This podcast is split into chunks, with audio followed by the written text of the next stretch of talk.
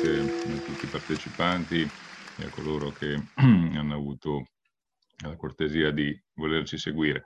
È un piacere eh, per me e per tutti i colleghi, immagino, poter essere qui stamattina e ringraziamo la Fondazione Bassetti, appunto nelle persone del professor Samorella, della dottoressa Simone che sono presenti, ma anche del presidente Bassetti che, che so è sempre eh, attivo e partecipe di tutte le iniziative e eh, fa piacere il ricordo appunto di, di, questa mm, collaborazione che magari non è stata continuativa ma sicuramente sempre fruttuosa che è iniziata appunto tanti anni fa con i nostri convegni a Padova.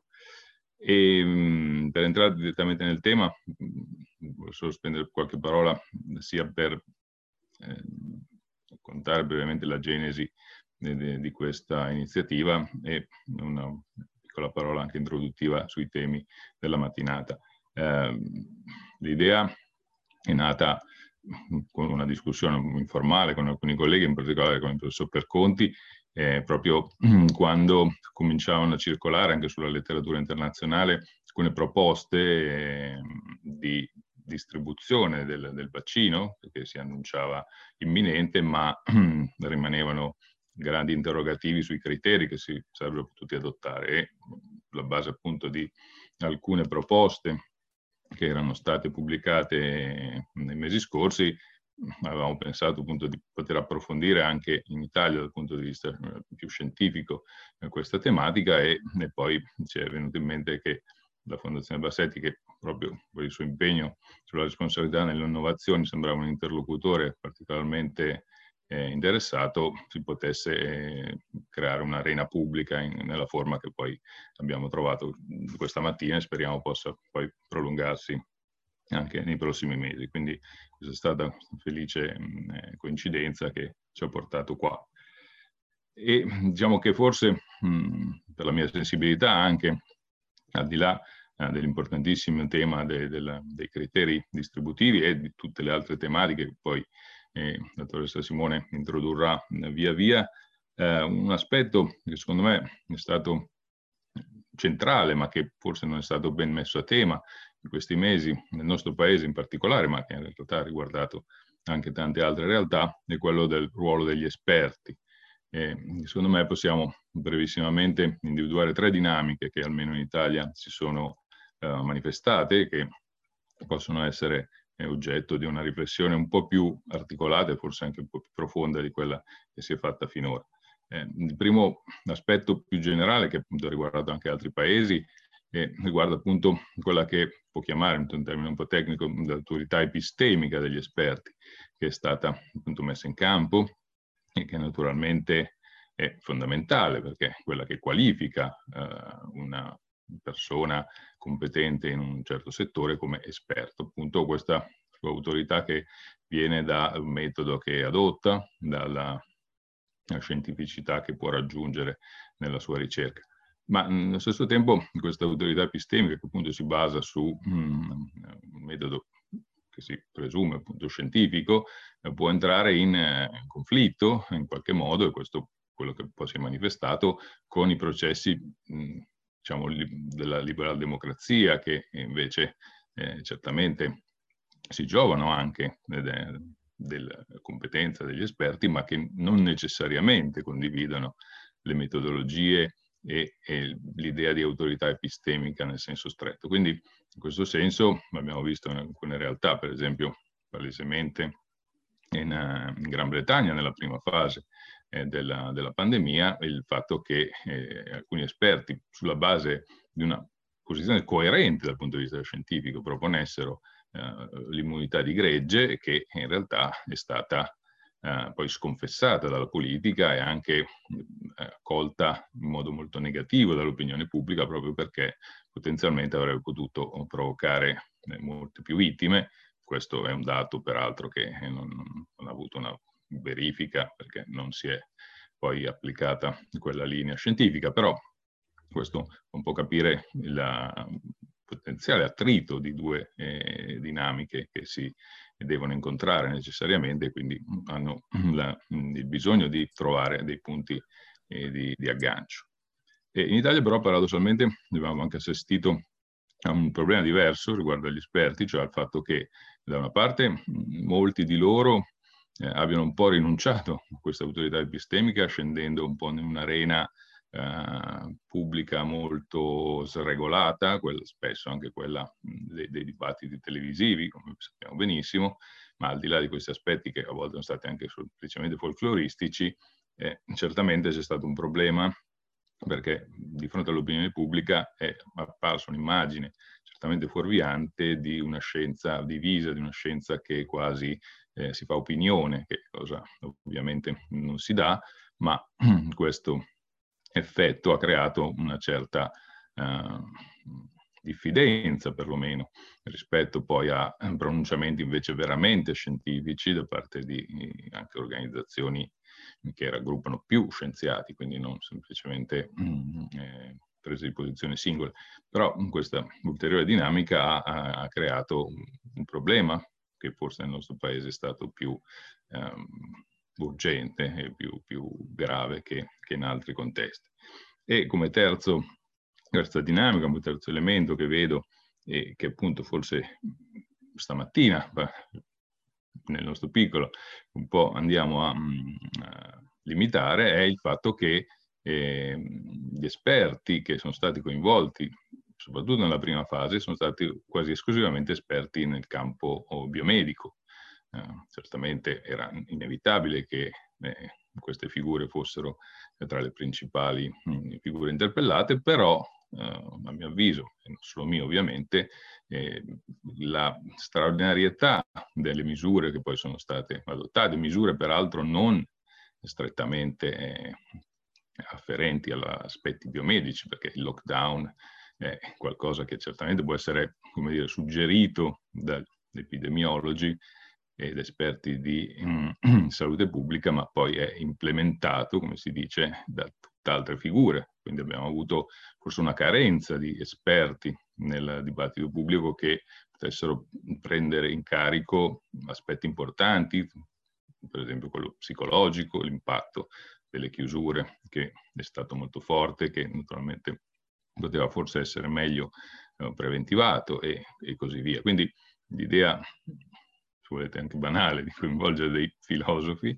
eh, non sarebbe stata probabilmente sbagliata, naturalmente non per fare chiacchiere, ma per entrare nel merito delle problematiche che si dovevano mh, mm, affrontare. Quindi, secondo me, questo tema degli esperti, del loro ruolo, loro, del loro inserimento attivo e, e anche mh, compatibile con eh, il funzionamento appunto, della, della, democrazia, che vuol dire poi con il coinvolgimento e la partecipazione dei cittadini, è uno ancora dei temi che non ha trovato, almeno secondo me, una soluzione soddisfacente. Quindi penso che anche oggi questo potrà essere un tema che potremo affrontare ulteriormente.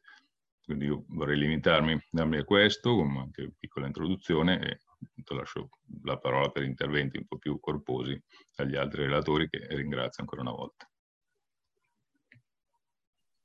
Ringrazio Francesco Samore e Andrea Lavazza, buongiorno a tutti, sono Angela Simone, cercherò di tenere un po' le fila della discussione di oggi eh, in cui appunto come è stato detto alcuni speaker che ringraziamo nuovamente per aver aderito a questo appuntamento di dialogo eh, porteranno alcune esperienze, alcune prospettive, ma appunto è un momento di dialogo, quindi ci piacerebbe poi aprire la discussione insieme a eh, tutti coloro che sono presenti oggi, ma soprattutto appunto come è stato detto eh, continuarla dopo questo appuntamento con l'idea di eh, avanzare su questa discussione che appunto ci sembra eh, che nella, uh, nell'arena pubblica manchi. Come ricordava Andrea Lavazza, eh, è stata chiamata uh, la presenza di uh, esperti, soprattutto scientifici, clinici, per prendere alcune decisioni che necessariamente sono state prese a livello pubblico per l'emergenza Covid.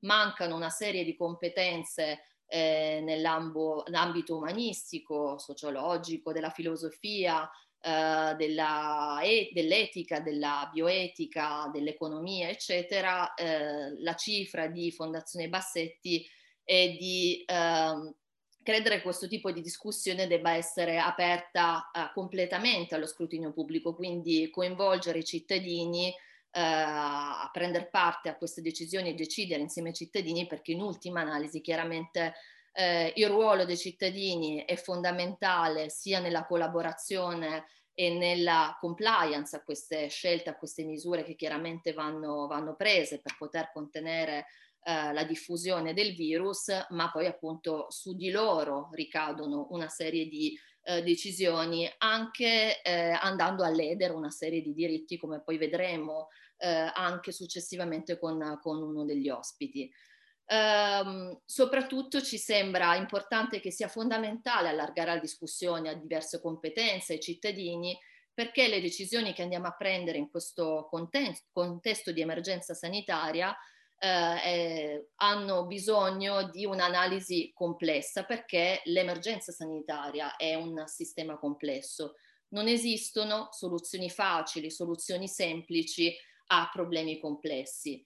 Il vaccino è una risposta e oggi ci concentreremo soprattutto a quegli elementi di eh, discussione, quindi successiva decisione che dovrebbero accompagnare il cosiddetto piano vaccinale o la strategia attorno a cui eh, la somministrazione dei vaccini eh, dovrebbe essere intrapresa eh, da, dai nostri governatori. Um, decisioni appunto che devono vedere degli elementi che secondo noi eh, mancano perché il solo ritrovato tecnologico non può dare una risposta definitiva, risolutoria e complessa a questo problema. Per motivi che poi vedremo sono anche come dire eh, tecnologico-clinici ma anche perché soprattutto secondo noi mancano degli aspetti di, eh, di riflessione di discussione eh, parimenti importanti ehm, a proprio al pari appunto degli aspetti eh, tecnologico eh, e scientifici. Come eh, appunto diciamo in Fondazione Bassetti, la responsabilità dell'innovazione passa dalla riflessione e dalla decisione ehm, rispetto a tutti questi elementi per cui a una, soluzione, a una problematica complessa la risposta non può essere facile come il tecnologico, quello che viene chiamato il technological fix, quindi dare solo la risposta tecnologica del vaccino a un sistema complesso che ha diversi aspetti che non possono essere eh, ignorati. Quindi sicuramente oggi appunto parleremo, eh, come è stato eh, detto, della, uh, del problema della distribuzione dei vaccini perché è chiaramente un tema importante eh, che deve tenere conto di aspetti eh, tecnico-scientifici, ma non solo. Ad oggi si parla moltissimo eh, di coloro che saranno i primi a essere vaccinati, coloro eh, che riceveranno per primi il vaccino, sono gli operatori sanitari, è facile comprendere la motivazione, chiaramente sono coloro che sono in prima linea Uh, nell'emergenza sanitaria, c'è la necessità che non si ammalino e quindi possano essere eh, un fronte efficace in questo tipo di, di battaglia, cosa succederà successivamente, quindi chi saranno i pazienti a cui verrà somministrato il vaccino? E eh, dovrebbe essere un argomento di discussione eh, o se non altro di comunicazione trasparente di che cosa succederà dopo, ma soprattutto eh, ci sembra che sarebbe veramente importante sapere quali sono i criteri sulla base del quale eh, questo piano di distribuzione via- vaccinale eh, viene fatto, perché ci sono appunto diverse scelte che possono essere operate, non solamente eh, in ambito eh, clinico-scientifico, ma anche eh, in ambito etico. Ehm, proprio su questa tematica, eh, qualche settimana fa, diversi esponenti internazionali dell'etica su science hanno eh, lanciato una discussione su quali potrebbero essere eh, i criteri etici di distribuzione del vaccino parlando anche a livello globale, perché chiaramente ormai siamo in un contesto eh, globalmente interconnesso, quindi l'idea dell'accaparramento per la singola nazione e per la protezione eh, della, della, propria popolazione locale ha anche senso fino a un certo punto, in un mondo che è interconnesso, in cui appunto garantire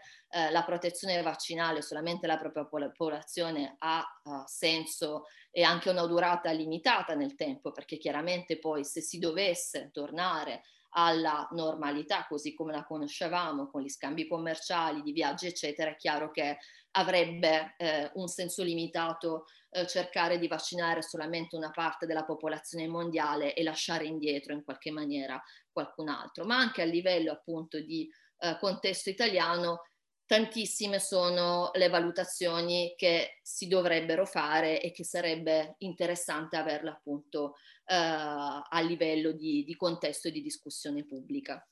Quindi invito eh, a fare appunto queste riflessioni eh, insieme con noi, il, il, primo ospite di questa ehm, carrellata di, di voci, Pietro Perconti, filosofo della scienza dell'Università di Messina, eh, che ci parlerà, ci darà appunto proprio alcuni spunti su, su questi temi. Grazie per eh, avermi dato la parola e grazie per, eh, alla Fondazione Bassetti per aver raccolto l'invito di fare insieme questa riflessione e avere fornito la mh, cornice eh, adeguata che immaginavamo per eh, questo incontro. E eh, dunque le poche riflessioni, diciamo le veloci riflessioni che vorrei condividere con voi questa mattina riguardano proprio eh, eh, i criteri etici per la distribuzione dei vaccini eh, contro il eh, Covid-19. Ehm, in particolare eh, vorrei ehm, richiamare l'attenzione sul fatto che la distribuzione dei vaccini eh, impone eh, una serie di, di scelte. Eh, faccio tre esempi di eh, scelte eh, di fronte alle quali ci troviamo ehm, per poi commentarle. Eh, innanzitutto, quali sono le priorità nell'allocazione del vaccino eh, all'interno della popolazione, cioè a chi lo dai per primo. Eh, so bene che eh, questa domanda ha una risposta intuitiva eh, e tutti quanti pensiamo ai medici e alle infermiere. Ehm, tuttavia, diciamo, dopo la condivisione di questa intuizione piuttosto semplice, eh, le, eh, eh, le, strategie possono diversificarsi eh, abbastanza velocemente. Una seconda domanda è, il vaccino deve essere obbligatorio o invece deve essere distribuito su base volontaria? Eh, e una terza domanda è, eh, queste scelte devono essere compiute a livello nazionale o a livello internazionale? Ora, eh, qualunque sia la, la, risposta a queste domande, si vede che eh, queste scelte eh, sono basate su una eh, teoria etica soggiacente. E quello che è importante notare è che questa etica eh, soggiacente, la, la strategia di allocazione del vaccino, è un'etica che è all'opera sia nel caso in cui eh, viene esplicitata, come stiamo cercando di fare questa mattina, sia quando è implicita, eh, come invece succede più spesso nella discussione pubblica. Nella discussione pubblica ci si concentra eh, sugli aspetti organizzativi, logistici eh, della questione, si dà per scontato spesso una soluzione, una, un tipo di risposta alle domande precedenti. Queste risposte hanno, sono basate su alcune intuizioni etiche, ma queste intuizioni etiche rimangono eh, largamente implicite. E invece c'è un interesse sociale nella esplicitazione della teoria etica soggiacente alle scelte per la distribuzione del vaccino, eh, perché in definitiva si proteggono valori come quello della trasparenza e della consapevolezza sociale. Quindi l'esplicitazione della teoria etica soggiacente ai criteri di distribuzione del vaccino è una esplicitazione che eh, eh, intende proteggere alcuni valori sociali che sono ampiamente condivisi. Eh, una prima considerazione che va fatta a questo punto è che le scelte che Mhmm, eh, stiamo intraprendendo sembrano largamente basate su eh, eh, convinzioni di tipo nazionale. Eh, mh, è vero che eh, ci sono delle ehm, delle, eh, alcune cose con, condivise a livello internazionale ed è vero anche che all'interno di eh, eh, associazioni politiche sovranazionali come l'Unione Europea eh, ci si sta seguendo il criterio eh, di distribuire una dose, eh, di distribuire il numero di dosi eh, ai vari paesi sulla base innanzitutto della loro popolazione, della, della, numerosità della, della popolazione. Mm, tuttavia, il modo in cui il, il, vaccino verrà concretamente distribuito è qualcosa che è largamente dipendente da, da dinamiche nazionali, addirittura con gare tra i vari paesi, eh, come nel caso del vaccino russo o cinese, o come eh, nel caso dell'approvazione eh, del vaccino da parte dell'autorità eh, britannica ehm, che eh, ha voluto, per così dire, eh, bruciare sul tempo i al, alleati barra competitori europei, cercando di arrivare qualche settimana prima alla, eh, alla concessione dell'autorizzazione alla distribuzione del vaccino per eh, eh, suggerire l'idea che ehm, eh, ehm, al uscire dall'Unione Europea dopo tutto è stata una buona idea perché consente di eh, andare più veloci de, di come fanno i famosi burocrati di Bruxelles. Eh, Ora, le, mh, mm, eh, quello che cercherò adesso di far vedere è che nel, nel, nei criteri che sembrano ispirare il piano di distribuzione dei vaccini nel nostro paese ci sono delle, eh, delle, eh, delle, dei criteri che eh, vengono da organizzazioni sovranazionali eh, che noi in qualche modo eh, in, prendiamo in prestito e poi adattiamo alla situazione italiana. Mm, eh, in particolare, nel mese di settembre, l'Organizzazione Mondiale della Sanità ha eh, pubblicato un documento in cui eh, eh, vengono esplicitati i criteri che si dovrebbero seguire per l'allocazione del, del vaccino e, ehm, e questi criteri sono eh, diciamo, il documento è organizzato sulla base di eh, eh, la presentazione di alcuni principi, eh, poi questi principi si trasformano in, eh, in ehm, obiettivi, in scopi e poi diciamo successivamente in gruppi eh, di persone da tutelare e da scegliere in via prioritaria. Quindi questo è il, modello diciamo, del, del, eh, del documento dell'Organizzazione Mondiale della Sanità. Gli obiettivi sono, diciamo, vanno dal, i principi vanno dal, eh, dal benessere degli esseri umani eh, fino, che so, a, alla reciprocità, mettete magari l'accento sul tema della reciprocità che è interessante, perché è eh, su questa base che si scelgono i, eh, eh, gli operatori sanitari come coloro a cui dare per primi, per primi vaccini, perché si dice, diciamo, loro hanno fatto qualcosa di speciale per noi e quindi noi dobbiamo, diciamo, ripagarli eh, in prima battuta. Ehm, c'è anche un una, una, una motivazione di tipo utilitaristico, utilitaristica, cioè ci conviene che siano sani per eh, combattere il virus, ma c'è anche una, eh, viene esplicitamente citato in questo tipo di documentazione il principio di re, re, reciprocità come eh, principio che ci porta a dire che dovremmo dare il vaccino innanzitutto ai medici e agli operatori del settore sanitario.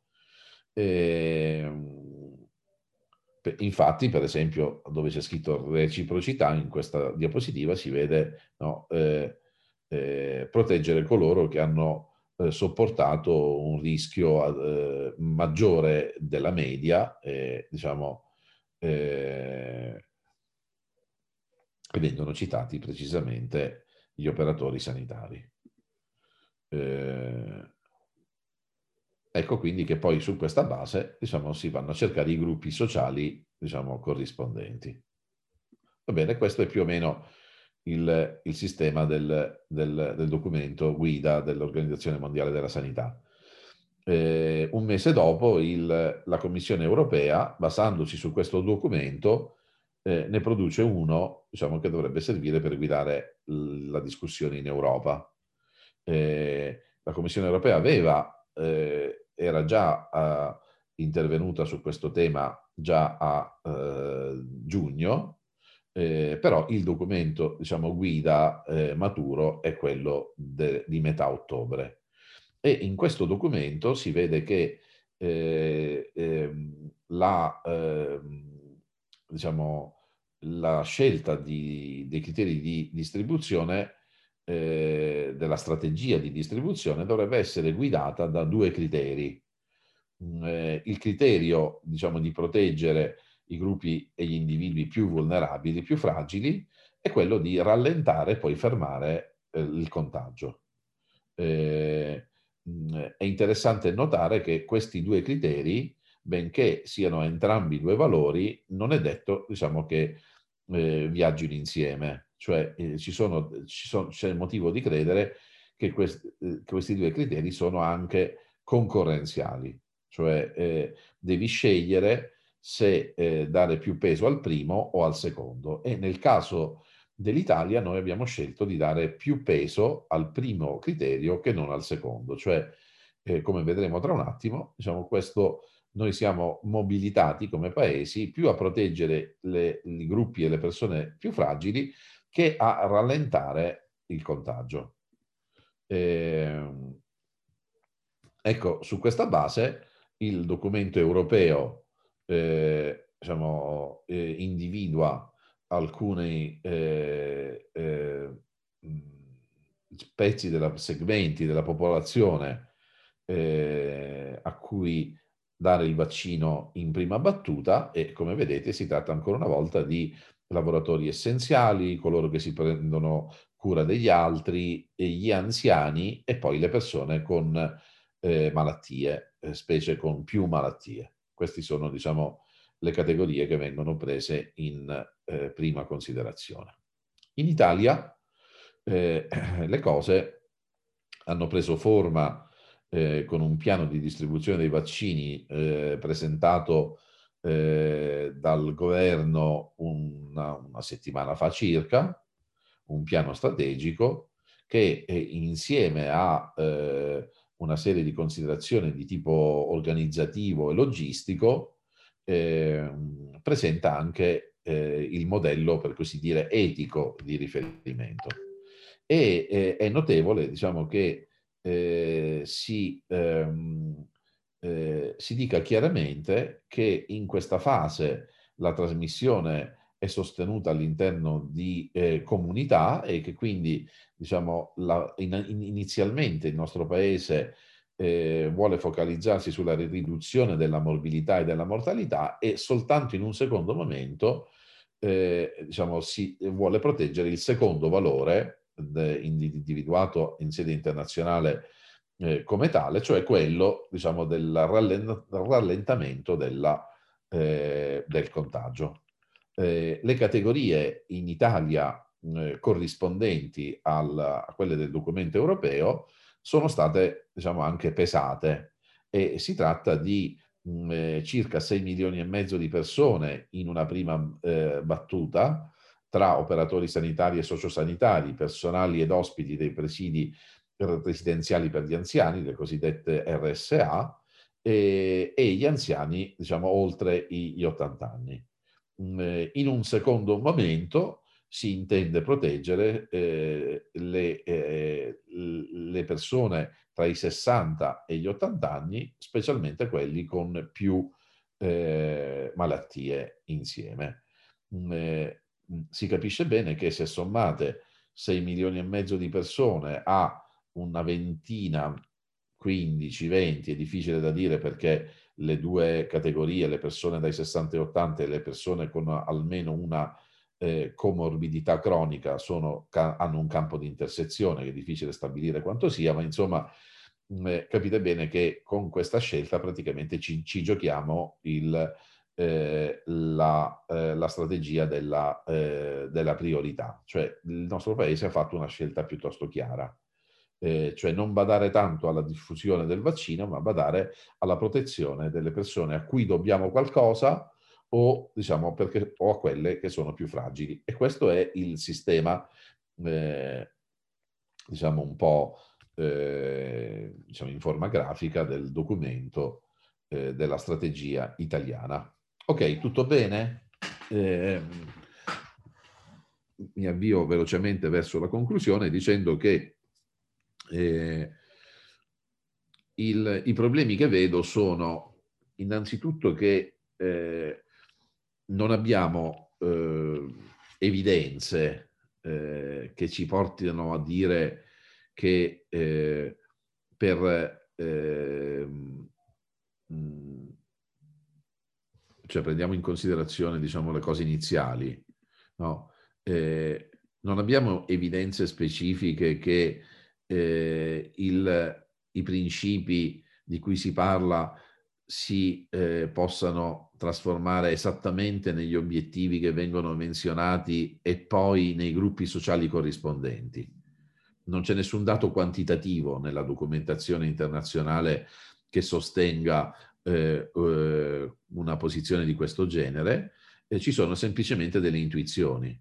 Eh, può darsi che le cose vadano esattamente come eh, viene prospettato, però è interessante non, non notare che non ci sono modelli, cioè non ci sono modelli matematici induttivi, non ci sono modelli basati su esperienze precedenti, eh, cioè non c'è misurazione, cioè, se, ci sono semplicemente intuizioni, intuizioni morali e eh, diciamo intuizioni di tipo sociale organizzativo. Eh, inoltre, come si bilancia il valore della protezione delle persone più fragili eh, con il rallentamento e lo stop del contagio? La risposta italiana è che non si bilancia, cioè si sceglie, si sceglie prima di fare una cosa e poi di fare un'altra. Eh, però non c'è un modello che dica che questo è vantaggioso eh, non c'è un modello eh, matematico, sociale o, o, di qualsiasi altro tipo vi venga in mente. Eh, sembra, viene assunto semplicemente eh, che questo è eh, come meglio procedere, ma non c'è un'evidenza che ci dica che questo è complessivamente un, una strada positiva, cioè alla fine dopo un anno avremo meno morti così o, me, o, o meno morti facendo diversamente. E cosa vuol dire fare diversamente? Fare diversamente potrebbe voler dire rivolgersi invece che alle categorie sociali eh, più deboli, più fragili, alle categorie sociali più mobili. Eh, perché? Perché le categorie sociali più mobili sono quelle che sono, hanno in capo una maggiore responsabilità nella diffusione del contagio.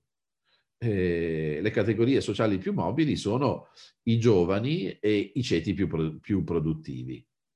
Eh, una, un'ipotesi di questo genere è un'ipotesi, diciamo, un po' controintuitiva, eh, mi rendo conto, eh, ma è un'ipotesi che forse potrebbe causare eh, più malati e più vittime nelle prime settimane di vaccinazione, però potrebbe avere eh, migliori risultati eh, dopo alcuni mesi, eh, in termini di diffusione del contagio e quindi anche in termini di eh, tasso di fatalità e di conseguenze economiche e del governo delle conseguenze economiche della pandemia con effetto di retroazione anche sulla salute pubblica. Eh, questa eh, strada è un po' differente da quella che sta seguendo il nostro paese. Eh, quello che eh, salta agli occhi è che non c'è un'evidenza che questa seconda strada sia migliore della prima, io non ho nessuna evidenza da eh, suggerire in questo momento a questo riguardo, però voglio notare che eh, mh, la strada che stiamo seguendo è una strada, diciamo, che non ha alla base niente altro che intuizioni e, e che questa seconda strada, diciamo, è una strada che eh, non è meglio eh, fondata della prima, eh, però nel, eh, sia nella documentazione sia nel dibattito dell'opinione pubblica del nostro paese non viene eh, neanche discussa.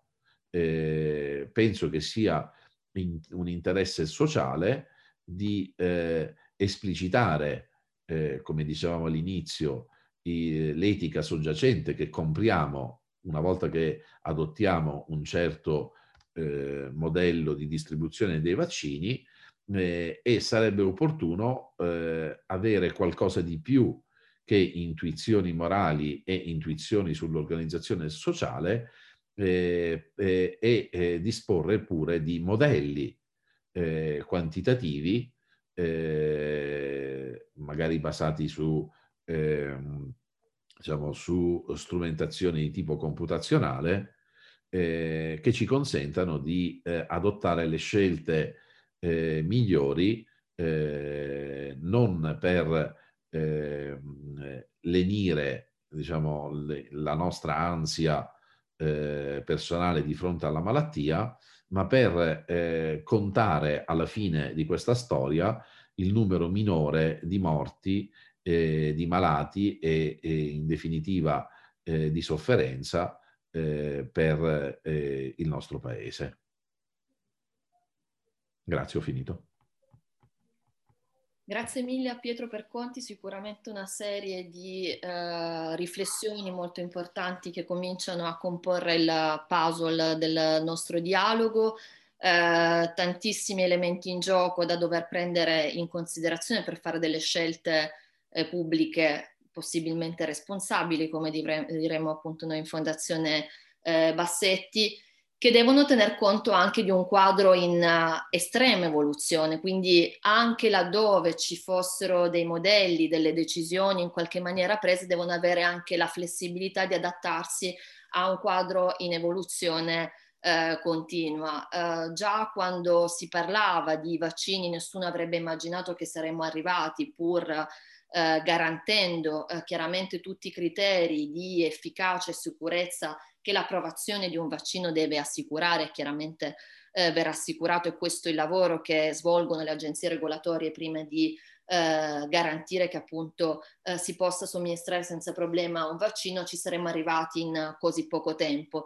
Ma la situazione è ancora uh, molto in evoluzione, proprio perché anche facendo ehm, collegandomi a uno degli elementi eh, citati da Pietro Perconti e anche degli elementi eh, considerati dall'OMS eh, su come eh, dover eh, mettere a punto un piano vaccinale ottimale, chiaramente un, ehm, un elemento fondamentale da considerare è l'effettiva ehm, disponibilità dei lotti di vaccini, quindi del vaccino presente. Se abbiamo eh, un tot di, di lotti di vaccini da poter utilizzare in un determinato periodo di tempo, è chiaro che questo determina anche il cambiamento delle scelte.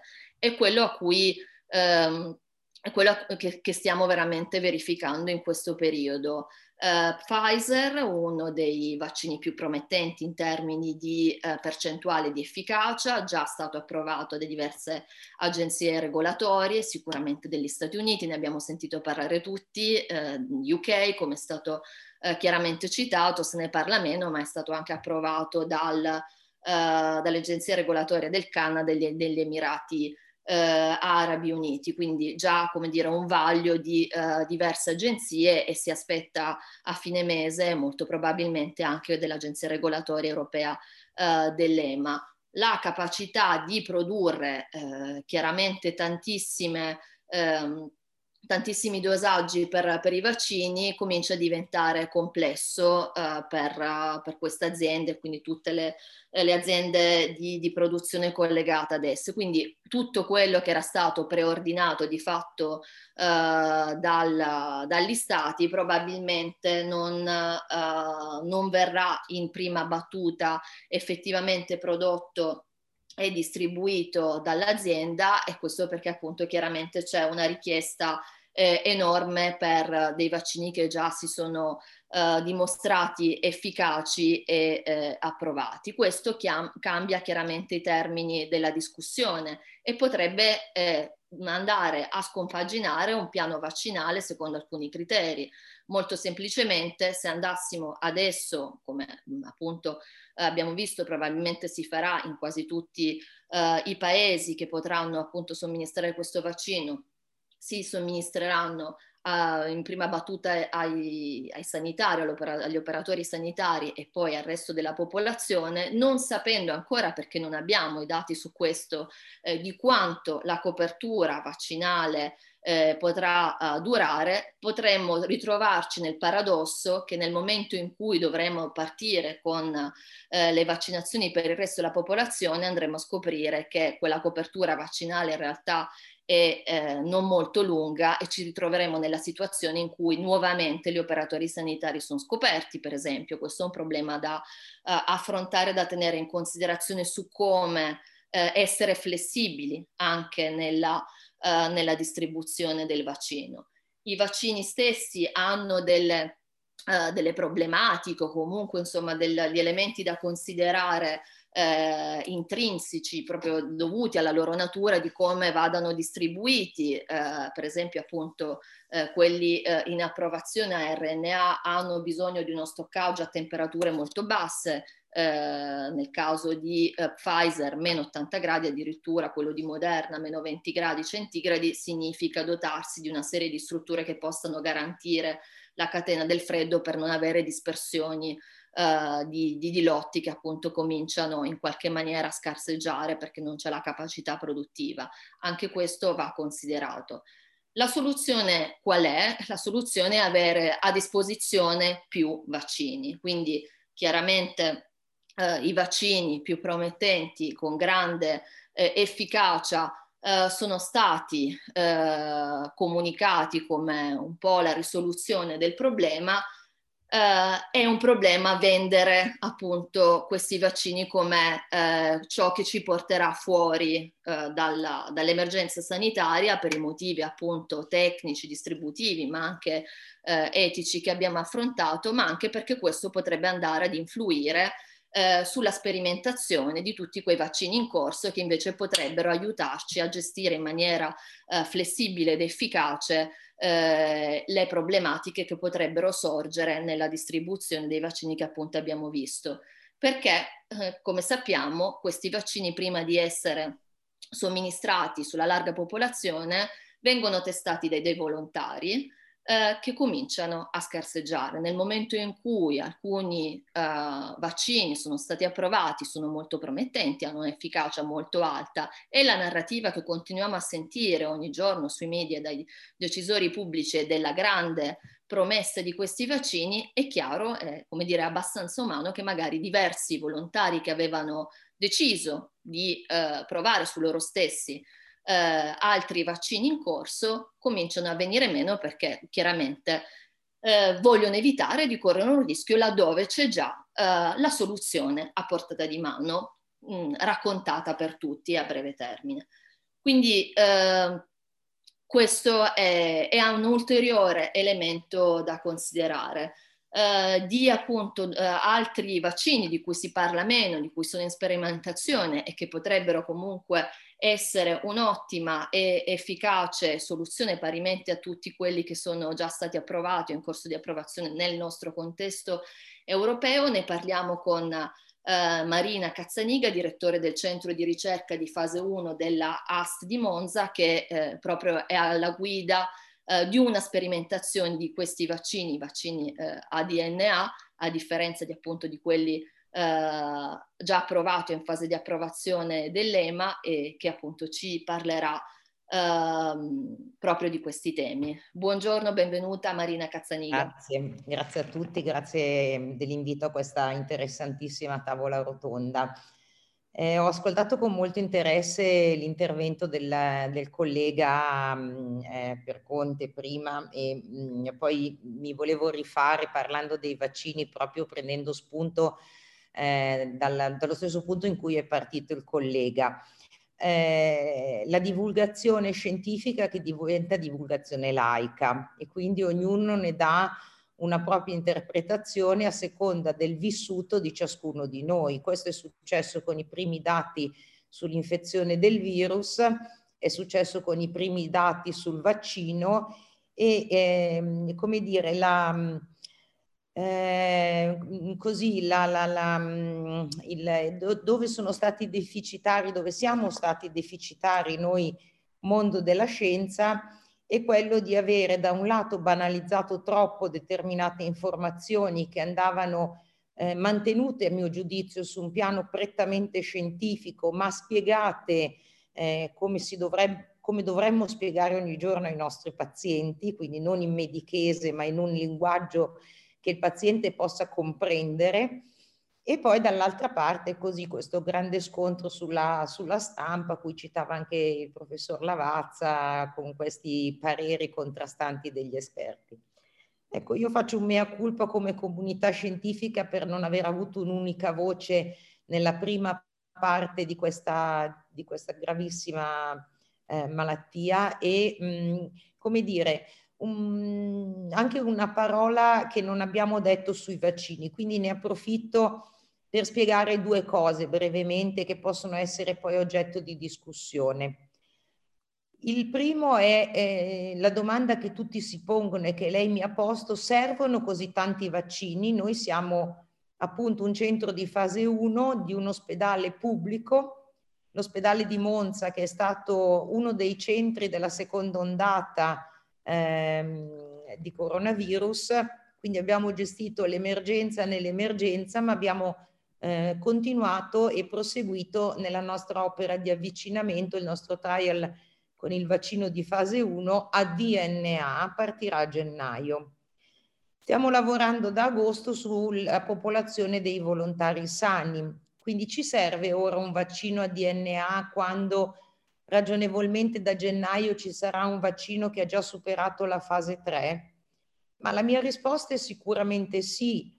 Eh, non solo ci servirà un vaccino a DNA, ci serviranno più vaccini di, ehm, eh, come dire, di impostazione diversa, quindi sia DNA che RNA, perché per esempio ci aspettiamo che i vaccini a DNA possano essere utilizzati più facilmente nelle persone con allergie e eh, quelli a RNA di meno.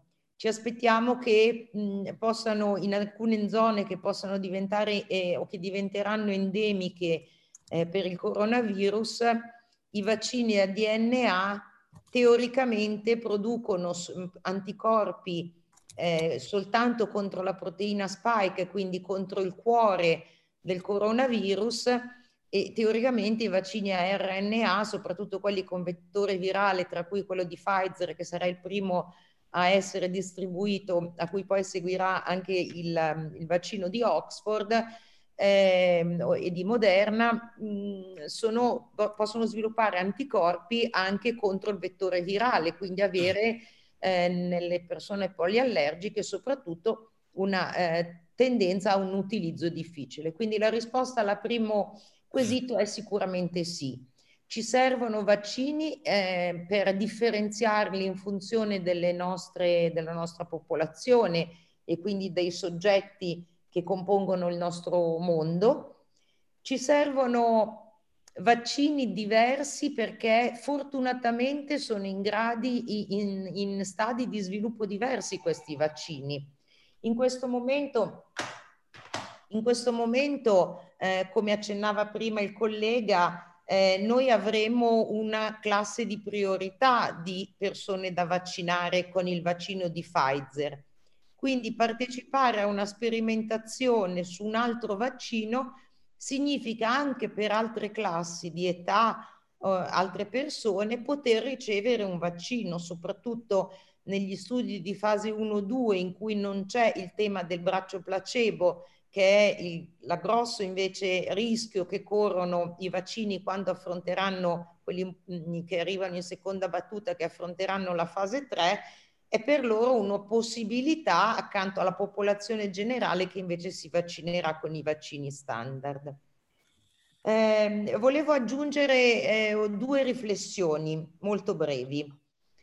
Um, la prima è, mh, mm, noi abbiamo assistito in Italia a un fenomeno meraviglioso che è stato quello dei volontari sani.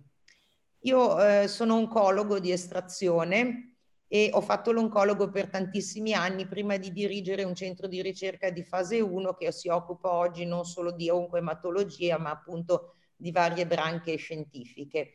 Ecco, voi sapete, voi tutti sapete che i volontari sani sono praticamente inesistenti in Italia, sono una realtà molto diffusa nei paesi anglosassoni, specialmente negli Stati Uniti, dove c'è anche un sistema messo a punto negli anni di identificazione e di remunerazione dei volontari sani. Questo è un altro tema che sarebbe interessante toccare. Eh, L'Italia è praticamente assente come contributo negli studi su volontari sani proprio per mancanza dei volontari sani. Ebbene, eh, questo in, invece con il vaccino del Covid, proprio forse perché questa pandemia, soprattutto nella prima ondata, ci ha mh, investito letteralmente come altri paesi del mondo, i volontari sani sono stati numerosissimi in Italia, sia su vaccini italiani, sia su vaccini a, a multinazionali, di grandi multinazionali come quello di, di Pfizer. Ecco perché sono d'accordo e mi piace molto questa impostazione di questa tavola rotonda. Nel momento in cui eh, noi abbiamo aperto il registro dei volontari sani il 4 di ottobre dopo esserci autocertificati in AIFA e siamo otto centri in tutta Italia che possiamo fare studi su volontari sani al momento, Um, noi abbiamo ricevuto in meno di una settimana oltre 200 richieste di fare il volontario sano. È un fenomeno assolutamente sorprendente questo. Um, e quindi abbiamo eh, pensato di ragionare insieme, ehm, io faccio parte dell'Università Milano Bicocca nel Dipartimento di Medicina, dove è compreso il Dipartimento di Psicologia, abbiamo deciso di ragionare anche con il Dipartimento di Sociologia quali sono le motivazioni. Abbiamo lanciato un progetto che si chiama Why Not, che andrà ad indagare sui nostri volontari sani, che adesso sono quasi 2000, e nonostante non ci sia più l'ondata emotiva dei primi giorni di agosto, noi riceviamo regolarmente 10-15 mail al giorno in cui la gente si offre di fare il volontario sano pur sapendo che il nostro vaccino parte con uno studio di fase 1, quindi con i rischi che comporta una fase 1, e pur sapendo che a breve ci sarà un vaccino eh, in fase 3. Quindi ecco, questi erano i due punti di riflessione che riassumo brevemente. La, secondo me il mondo scientifico deve riacquistare un pochino la capacità di dialogo eh, con il mondo laico. Le informazioni che ehm, la comunità scientifica produce devono, essere, devono rimanere informazioni scientifiche, devono essere tradotte in un linguaggio comprensibile, che è un po' il nostro limite. E poi sarà interessante vedere, secondo me, questo fenomeno dei volontari sani in Italia se condurrà anche alla possibilità di eh, studi diversi, come accade invece per altri paesi, soprattutto appunto citavo quelli anglosassoni. E vi ringrazio. Grazie mille a Marina Cazzaniga, ovviamente eh, per Fondazione Bassetti il tema della comunicazione della scienza da parte degli esperti è un, un tema molto importante, ci terrei a sottolineare che credo eh, che quello che sia mancato in questa emergenza e continua ancora a mancare la comunicazione della scienza da parte degli scienziati ma anche dei decisori politici in un contesto emergenziale, quindi del rischio, è eh, stata um, la mancanza di parlare dell'incertezza. Chiaramente siamo, come dicevamo, in un contesto in rapidissima evoluzione, ci sono eh, certezze scientifiche che vengono accumulate eh, un passo per volta che in qualche maniera poi cambiano, per, così come cambia, um, uh, cambiano i numeri, cambia l'evoluzione eh, e la nostra capacità di uh, bloccare il virus, di avere terapie migliori, di avere de- dei vaccini, di avere delle strategie differenti eh, il comunicare in maniera trasparente che comunque siamo di fronte a un quadro che è in evoluzione, in cui non ci sono delle risposte certe, monolitiche che rimangono del tempo, credo che sia fondamentale come eh, base per un processo di fiducia innanzitutto e di trasparenza nei confronti eh, dei cittadini e di tutti per poter appunto operare ehm, secondo delle scelte che possono essere responsabili. Quindi la capacità sicuramente di tradurre in maniera comprensibile per tutti dei concetti eh, complessi scientifici, ma anche la, eh, la necessità di parlare eh, di un contesto di incertezza in cui eh, necessariamente ci troviamo e che non, non, ha necessità di essere nascosto. Quindi eh, la collaborazione eh, da parte di tutti può nascere solamente sulla base di un rapporto di fiducia che si deve basare appunto sulla trasparenza e trasparenza è dire che siamo in un contesto di estrema incertezza in cui eh, la ricerca sta facendo veramente tanto con passi anche da gigante. In pochissimo tempo appunto siamo arrivati eh, a dei vaccini come dicevamo eh, che nessuno avrebbe pensato sarebbero arrivati in così, in così poco tempo.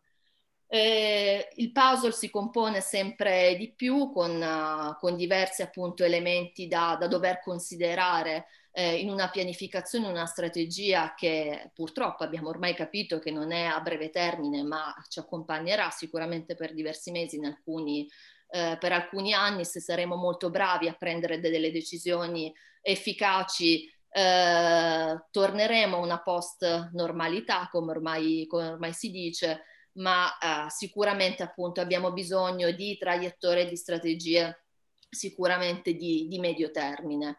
Eh, per fare delle decisioni, per prendere delle decisioni eh, responsabili abbiamo bisogno anche di elementi di valutazione economica. Il piano di distribuzione dei vaccini può cambiare, dovrebbe tenere in considerazione anche elementi di eh, valutazione economica che chiaramente hanno un loro eh, impatto eh, nella strategia che viene presa.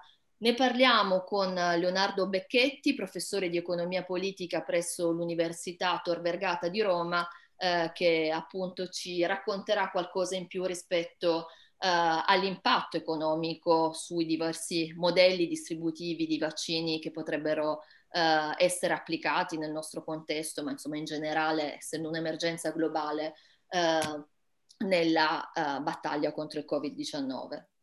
Grazie a voi, un saluto a tutti e ehm, eh, questo incontro è particolarmente interessante per me, stimolante ovviamente perché parliamo di un tema che oggi ci, veramente ci coinvolge tutti ma anche perché come economista con un collega Francesco Salusti di University College London di Health Economics abbiamo provato a buttare giù un modellino per quella che secondo noi potrebbe essere la optimal diciamo, strategy per il, per il vaccino e quindi io parlerò più di economia comportamentale, diciamo, oggi, piuttosto che di, eh, num- di, di, di, denaro, ecco.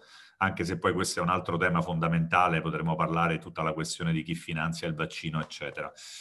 E se permettete condivido con voi queste slide e quindi eh, chiedo scusa anche ai colleghi medici se magari dirò delle inesattezze, ma credo che il confronto interdisciplinare in questa materia è fondamentale perché parliamo di un tema che è, che è ovviamente eh, medico, ma un tema che è anche psicologico e un tema che è anche economico. Quindi faccio ecco, questa condivisione, spero che voi vediate.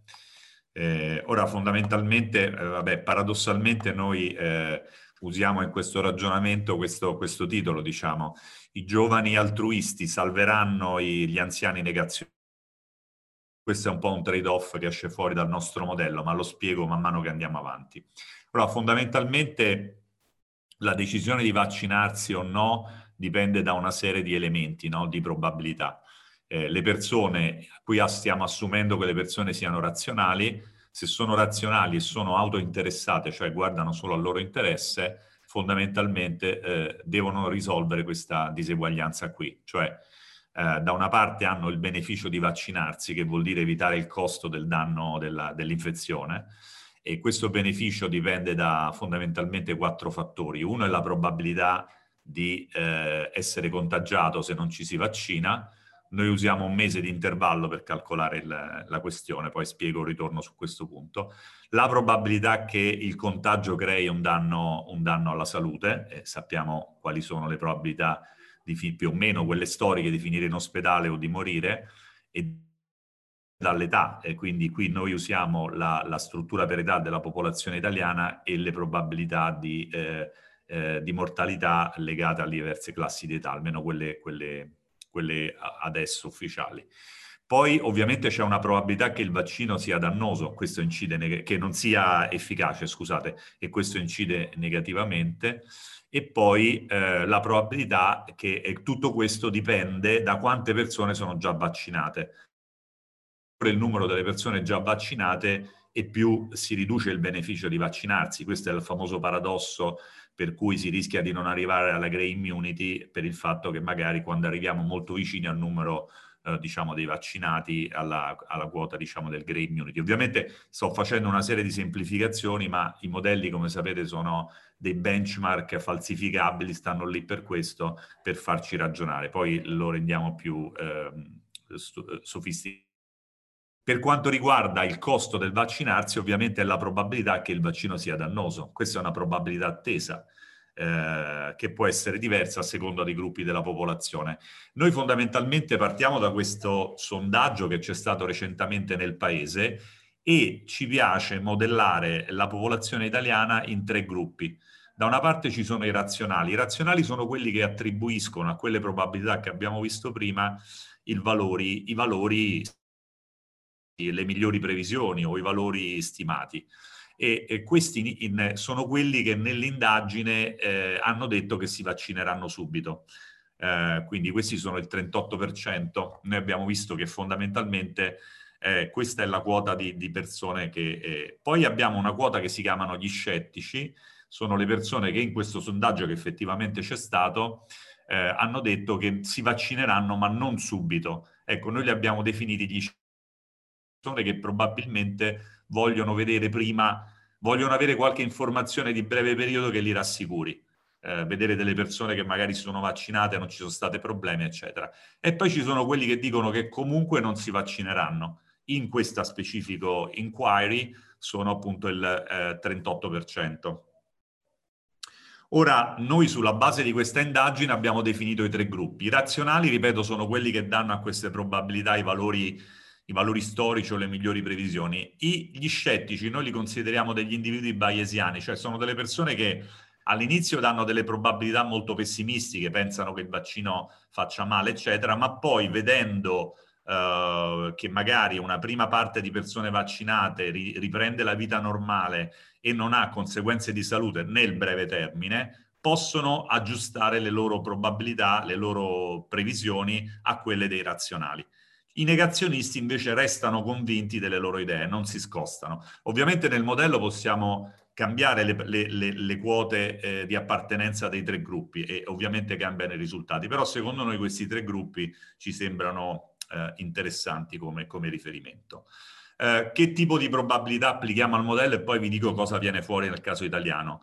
Eh, ripeto, qui posso, mi potete correggere, posso aver sbagliato, io ho trovato delle probabilità di eh, ammalarsi eh, in un mese, il 5% è quella annuale e poi mensilizzata, la probabilità di morire per contagio, ovviamente questa poi lo abbiamo differenziata per classe di età, eh, ve lo faccio vedere, no, scusate, qui, no, qui lo, ho, non ce l'ho, ma insomma c'è la, la classe di età, e eh, la probabilità che il vaccino non sia, eh, eh, eh con, non sia efficace eh, possiamo metterla al 10% se, se, ci fidiamo di quelle che sono state le dichiarazioni a mezzo stampa di Pfizer, di AstraZeneca, che dicono che il vaccino è efficace al 90%.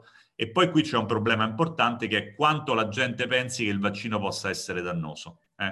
Eh? Eh, ovviamente sappiamo che storicamente i casi di, di, di, diciamo, di, problemi seri di salute in, in, seguito a vaccini sono molto molto bassi, però possiamo ipotizzare che visto che si tratta di un vaccino nuovo, visto che la sperimentazione è stata molto veloce, per prudenza noi mettiamo nel modello che eh, le persone pensano che in un caso su 100.000, mi direte voi se è troppo o poco, che in un caso su 100.000 questo vaccino possa fare male e cosa succede se usiamo queste probabilità, le applichiamo alla struttura di, eh, per classi di età del paese? Quindi noi abbiamo preso la divisione in classi di età in Italia eh, del 2020 e abbiamo preso le probabilità di mortalità. Fondamentalmente vediamo che il 94%, de, stiamo parlando adesso della, della categoria dei razionali che guardano a queste probabilità oggettive, il 94% sopra gli 80 si vaccina, l'89% si vaccinerebbe, l'89%, cioè eh, eh, si vaccinerebbero fino a quando l'89, il 94% è vaccinato, quindi tutti perché ovviamente non, la loro classe è solo del 35%, quelli dai, dai 70 ai 79 anni si vaccinerebbero fino a quando l'89% è vaccinato, non oltre, quelli tra 60 al 76%, quelli tra 50 e 59 fino al 33%, quindi di fatto fin, dai 50 anni in su si vaccinano tutti i razionali. Sotto questa, sotto questa soglia non si vaccinano con quelle probabilità. Quindi il problema qual è? È che secondo questo scenario di base solo il 35,7% della popolazione si vaccina. Eh, ovviamente se noi andiamo a rimuovere alcune di di queste ipotesi le cose cambiano. Quali sono le andare a toccare? Poi arrivo alle policy. Beh, innanzitutto possiamo abbassare la probabilità che il vaccino faccia danni. Se la portiamo a uno su un milione, tutti i razionali si vaccinano. Eh? Eh, poi possiamo calcolare le probabilità di contagio e di, e di, morte, non ci sono delle probabilità al picco dell'ondata e le probabilità non al picco dell'ondata. Se prendiamo le probabilità non al picco dell'ondata, la situazione peggiora molto, eh? molta meno gente si vaccina. Poi possiamo decidere se agiscono nel loro interesse o nel quello dei figli, eh? perché chiaramente abbiamo per esempio tutta la fascia tra, fino a 10 anni o comunque dei minori che ha una probabilità ovviamente di danno dal, dal, dal contagio molto molto bassa. Se loro agiscono, se i genitori agiscono nel self-interest dei figli, eh, non li vaccinano, ma se agiscono nel, nel diciamo anche nell'interesse dei genitori, li vaccinerebbero. Quindi anche qui cambia una cosa importante. Poi possiamo ipotizzare che una parte dei giovani, e questo è quello che speriamo, non abbiano preferenze autointeressate, cioè si prendano cura dell'interesse dei loro genitori, dei loro nonni. Eh? E questo poi sarà un punto di policy importante che io voglio sottolineare. Possiamo decidere quanto pesa il costo di eh, eh, un danno di salute che non porti alla morte, quindi il problema, ed è più difficile questo da modellare, diciamo tipicamente quel 4% che finisce in ospedale o comunque tutti quelli che hanno problemi anche a casa e che non sono eh, poi possiamo dire che la probabilità di morte, così com'è, secondo il famoso concetto della sindemia che ben conoscete, dipende anche dalle condizioni locali di vita. Eh, nelle zone più inquinate del paese a maggior mobilità eh, il, il contagio è molto maggiore. Qui io sottolineo una cosa molto importante di cui secondo me si parla poco. Eh, sapete la differenza della mortalità per milione, la sapete sicuramente, per, di mortalità per milione di abitanti tra la Sardegna e la Lombardia? In Lombardia parliamo di 2300 morti per abitante, in Sardegna 300. Cioè non esiste un'epidemia nazionale, esistono condizioni locali che, che modificano in maniera enorme gli effetti di questa epidemia. E sono, ripeto, dagli studi che noi abbiamo già pubblicato, fondamentalmente l'inquinamento per polveri sottili, eh, la, i flussi di mobilità e, e ovviamente queste, queste, cose, e la densità di popolazione. Eh, c'è poi la, e questa è una questione ancora più interessante, se noi inquadriamo la decisione in, uno, in un orizzonte eh, mensile o giornaliero, se, se noi avessimo la possibilità ogni giorno di scegliere se vaccinarci o no, quindi dovremmo valutare solamente quanto ci costa, eh, quanto ci costa e che beneficio ci dà vaccinarci oggi invece che domani. Il rischio è che, non, che procrastineremmo sempre, cioè eh, perché ci converrebbe sempre dire no, voglio domani. Ovviamente questo è un problema psicologico di frame, ma se noi induciamo questo frame della procrastinazione, il rischio è che la gente ritardi il, il vaccino.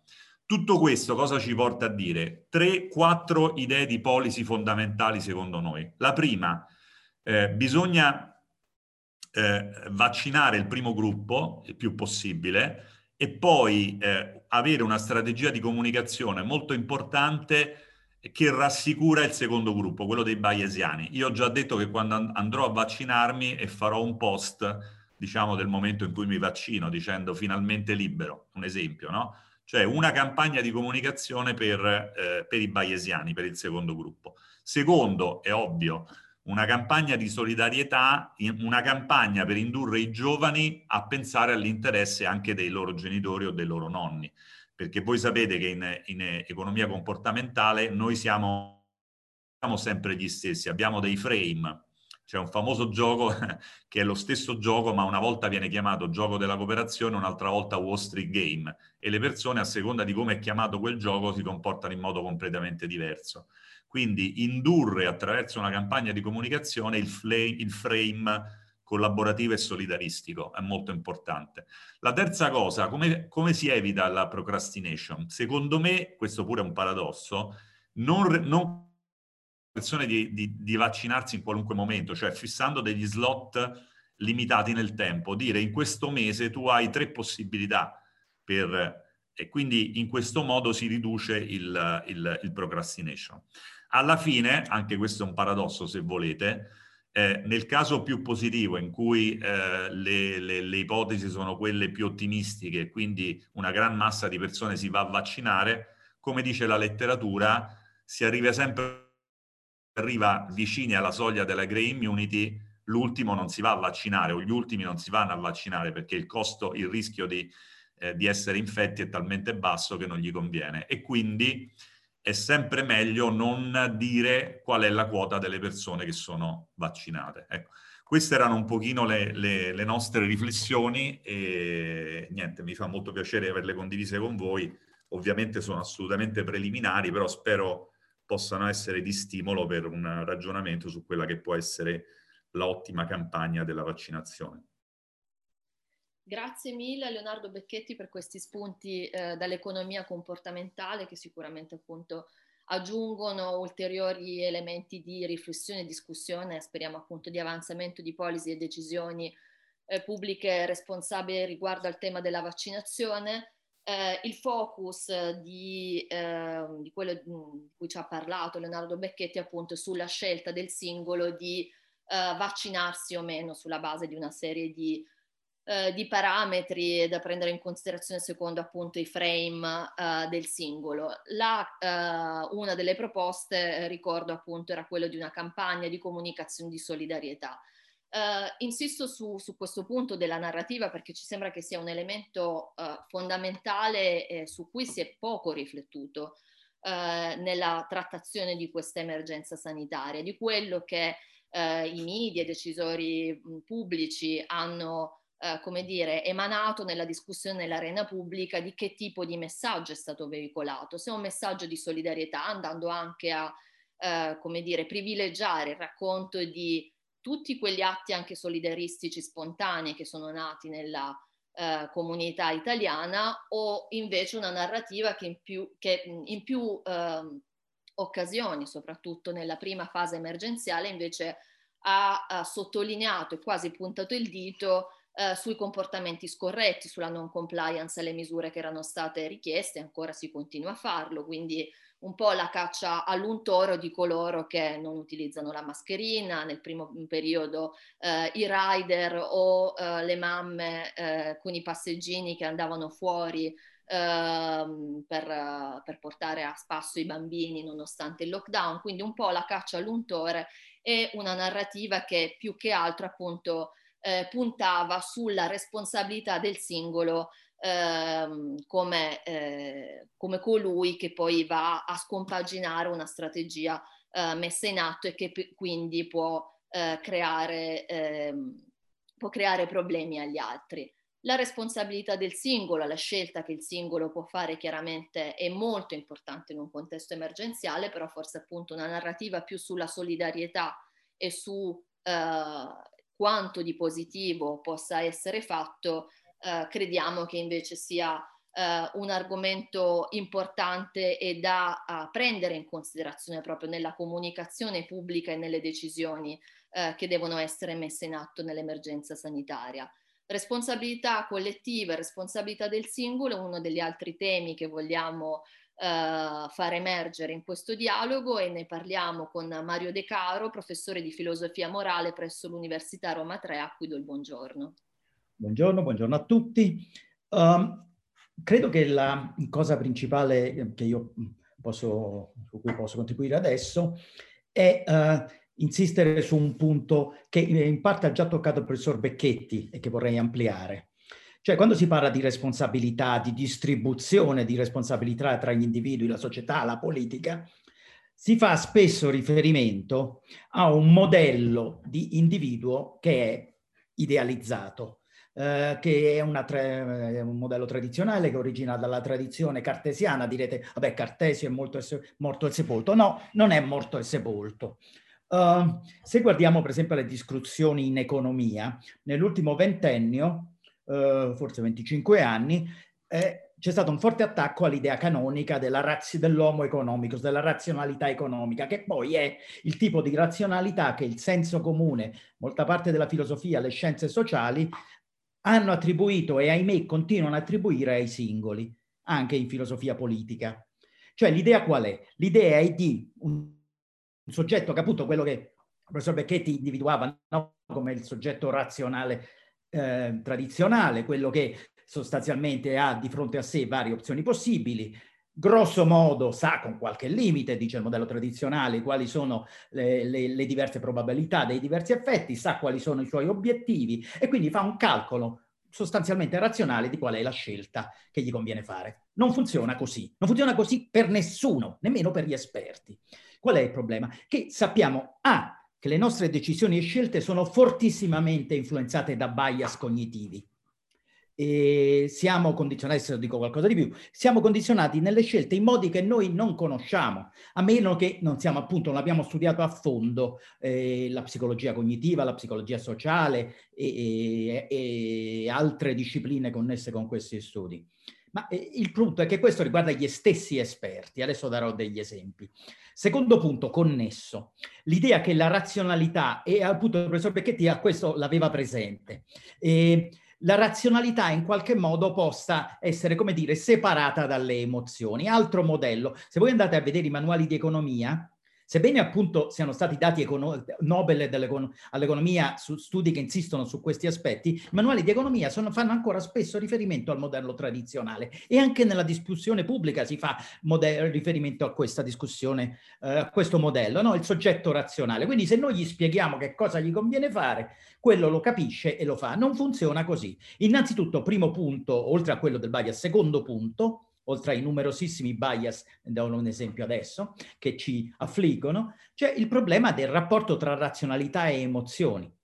Sappiamo benissimo che l'ideale razionalistico per cui tanto più ci stacchiamo dalle emozioni, tanto più facciamo buone scelte, è eh, totalmente fallace. Innanzitutto è impossibile staccarsi dalle emozioni. Secondo, se lo facessimo deve, diventeremo uh, peggiori decisori di quanti non siamo, perché le emozioni e la razionalità sono e in qualche misura devono essere profondamente intrecciati. Gli studi di Damasio l'hanno dimostrato in modo infallibile di tanti altri autori. Ora, appunto, Kahneman e Tversky, eh, premio Nobel Kahneman per l'economia, anche se di formazione è uno psicologo sociale, e Tversky non è stato premio Nobel solo perché, povero lui, era già deceduto quando è stato dato il premio per questi studi, il premio Nobel per questi studi. Allora, questo è un esempio già citato appunto dal professor Becchetti del framing effect, un esempio famoso, molti lo conosceranno, però è utile ripeterlo. Cioè, l'effetto contesto in italiano, a seconda di come si pongono le scelte, gli, uh, gli, individui tendono a fare scelte diverse in modo sostanzialmente irrazionale, incoerente, d'accordo? Vedete questo? Allora, è un po', un po', anche un po' mh, incredibile come abbiano usato proprio questo esempio, cioè quello di una malattia asiatica. Questo è stato scritto negli anni 90, eh? anzi già negli anni 80 ne parlavano. Allora, immaginiamo che ci sia questa, è un caso immaginario ma appunto eh, tristemente attuale. Eh, immaginiamo che ci sia questa, mate, questa malattia asiatica che si diffonda nel nostro paese e noi dobbiamo scegliere tra due alternative, tra due eh, approcci alternativi, eh, sanitari alternativi. Allora, guardiamo prima il primo gruppo. Questi due approcci vengono presentati in questo modo. Guardate, se facciamo il programma A, scegliamo il programma A, dice il decisore politico che poi comincia a discutere con gli altri, 200 su una media di 200 persone su 600 si salvano.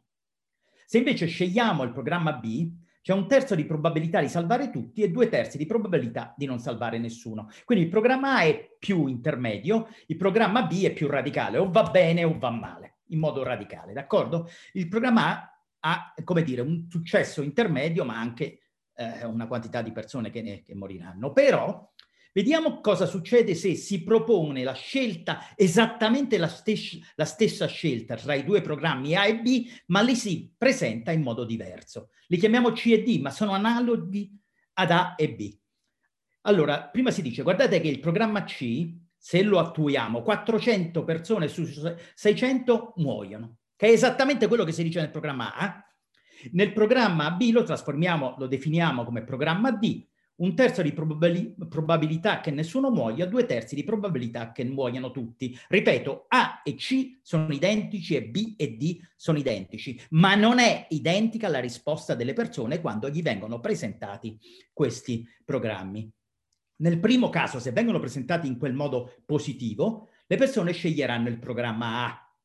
Se invece vengono presentati con un tono facendo riferimento alla morte, le persone scelgono il programma D ma sono identici, le scelte non dovrebbero essere diverse. Se si sceglie A, si, bisognerebbe scegliere C e viceversa, se si sceglie B, bisognerebbe scegliere D. Non è così. Le nostre scelte sono profondamente influenzate da come vengono presentati eh, le possibilità alternative, facendo riferimento alla salvezza o alla morte. Noi non siamo bravi decisori su questo. Questo è tutto il punto di Kahneman e Tversky, che sono anche un po' pessimisti, perché secondo, secondo loro noi continueremo a essere cattivi decisori in questo senso. Decidiamo in modo uh, quick and dirty, decidiamo rapidamente, ma in modo non logico. Questo è il loro punto. Altri dicono no, se ci si educa e anch'io sono di questo partito, se ci si educa a, a, imparare le statistiche, a imparare il ragionamento deduttivo, anche quello induttivo, eccetera, eccetera, si migliora nelle nostre decisioni. Però la maggior parte delle persone non hanno questo tipo di cultura, quindi sbagliano costantemente. Quindi, come diceva il professor Becchetti, è importantissimo come vengono presentate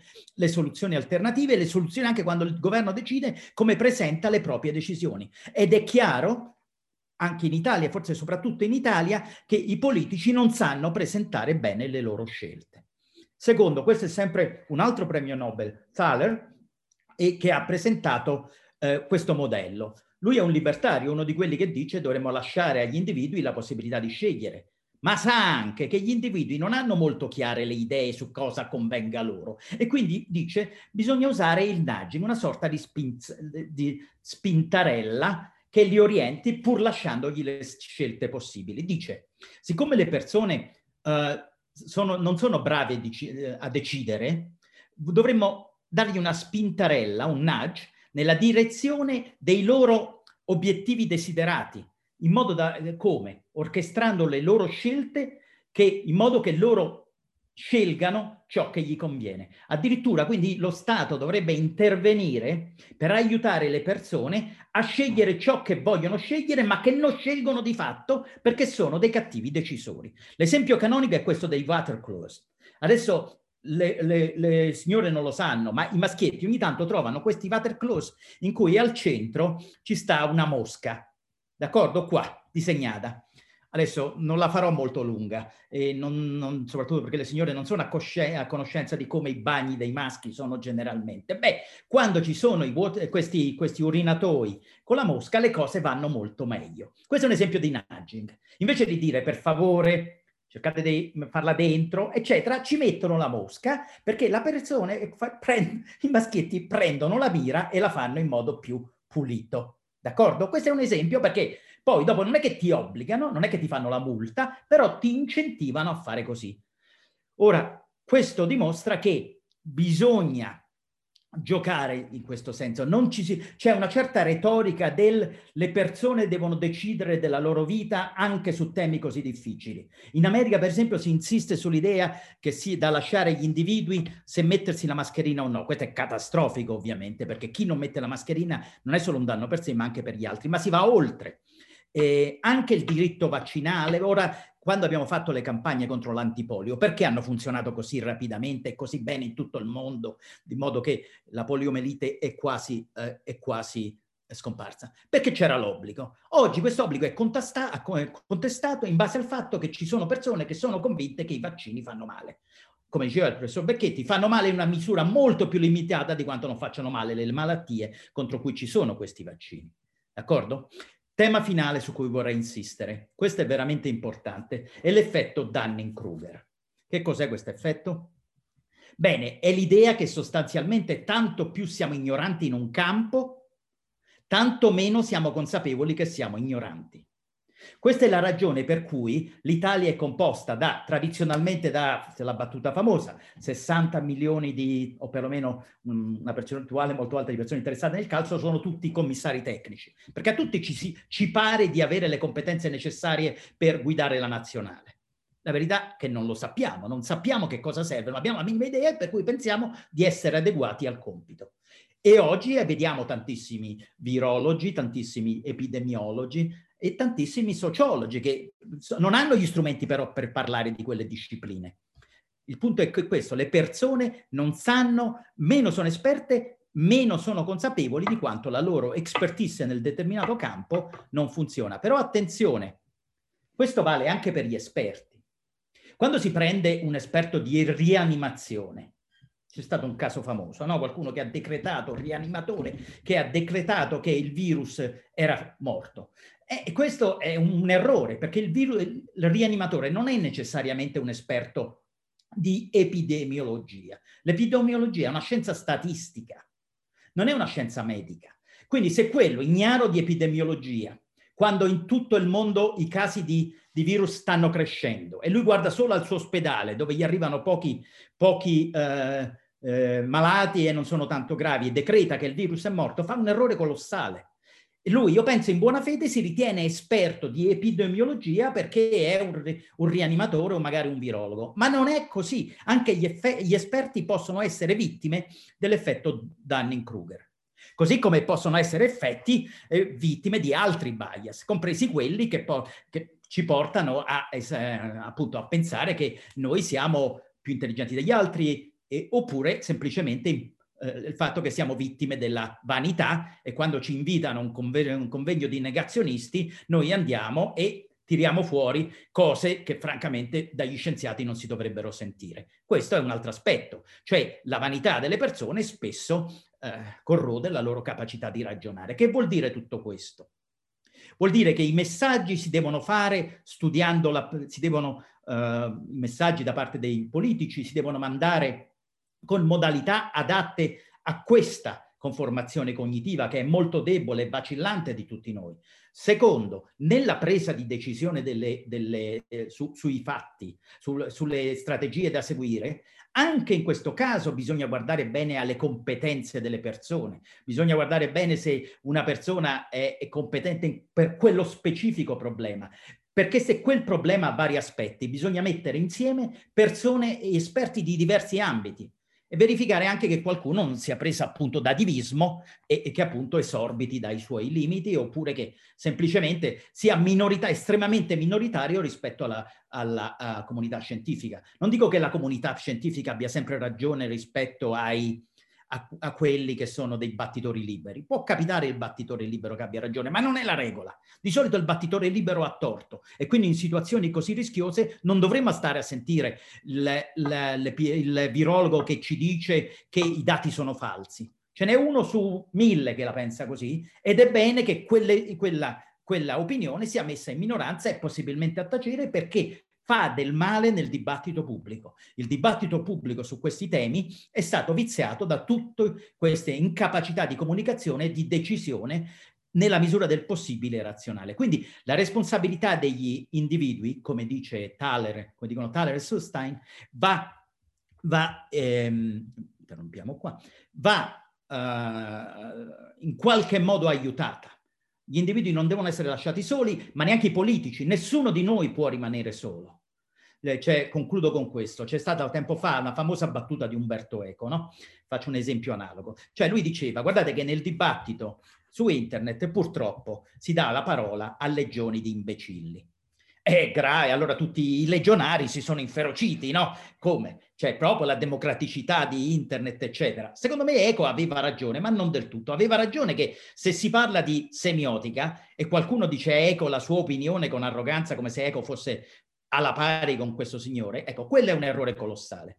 Però Eco non considerava un aspetto che anche a un, persino a Umberto Eco, ecco, può, può capitare di far parte della legione degli imbecilli quando gli capita di esprimere un parere, magari con un po' di sicumera, su una cosa che non conosce bene. Ci capita a tutti. Dobbiamo vigilare perché l'effetto Dunning-Kruger ci può toccare tutti. tutti. Nessuno di noi sa con perfezione quali sono i suoi limiti cognitivi. E più siamo ignoranti in un campo e meno ce ne rendiamo conto. Ecco, quindi responsabilità vuol dire anche sapere questa cosa fondamentale. Noi dipendiamo gli uni dagli altri rispetto alle decisioni che dobbiamo prendere e anche al modo di comunicarle.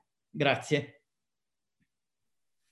Grazie anche a Mario De Caro l'importanza di comunicare le decisioni, di comunicare sulla base di quali assunti scientifici, di quali altri criteri ed elementi sono stati ponderati e presi in considerazione e soprattutto abilitare i cittadini a condividere quelle decisioni e a prendere parte. Questa è una delle cifre di Fondazione Bassetti. Eh, I cittadini devono essere messi nelle condizioni di poter decidere su eh, strategie così importanti che impattano sulla, sulla loro vita e alcune decisioni impattano in maniera molto forte, il lockdown l'abbiamo visto sicuramente è stata una delle decisioni drastiche che in alcuni paesi stanno uh, ricomparendo, la Germania, in UK si parla uh, ormai prepotentemente anche di uh, riniziare a pochi giorni un lockdown, sono misure restrittive che vanno eh, sicuramente a ledere alcuni dei nostri diritti, ma in qualche maniera appunto la compliance dei cittadini a rispettare queste regole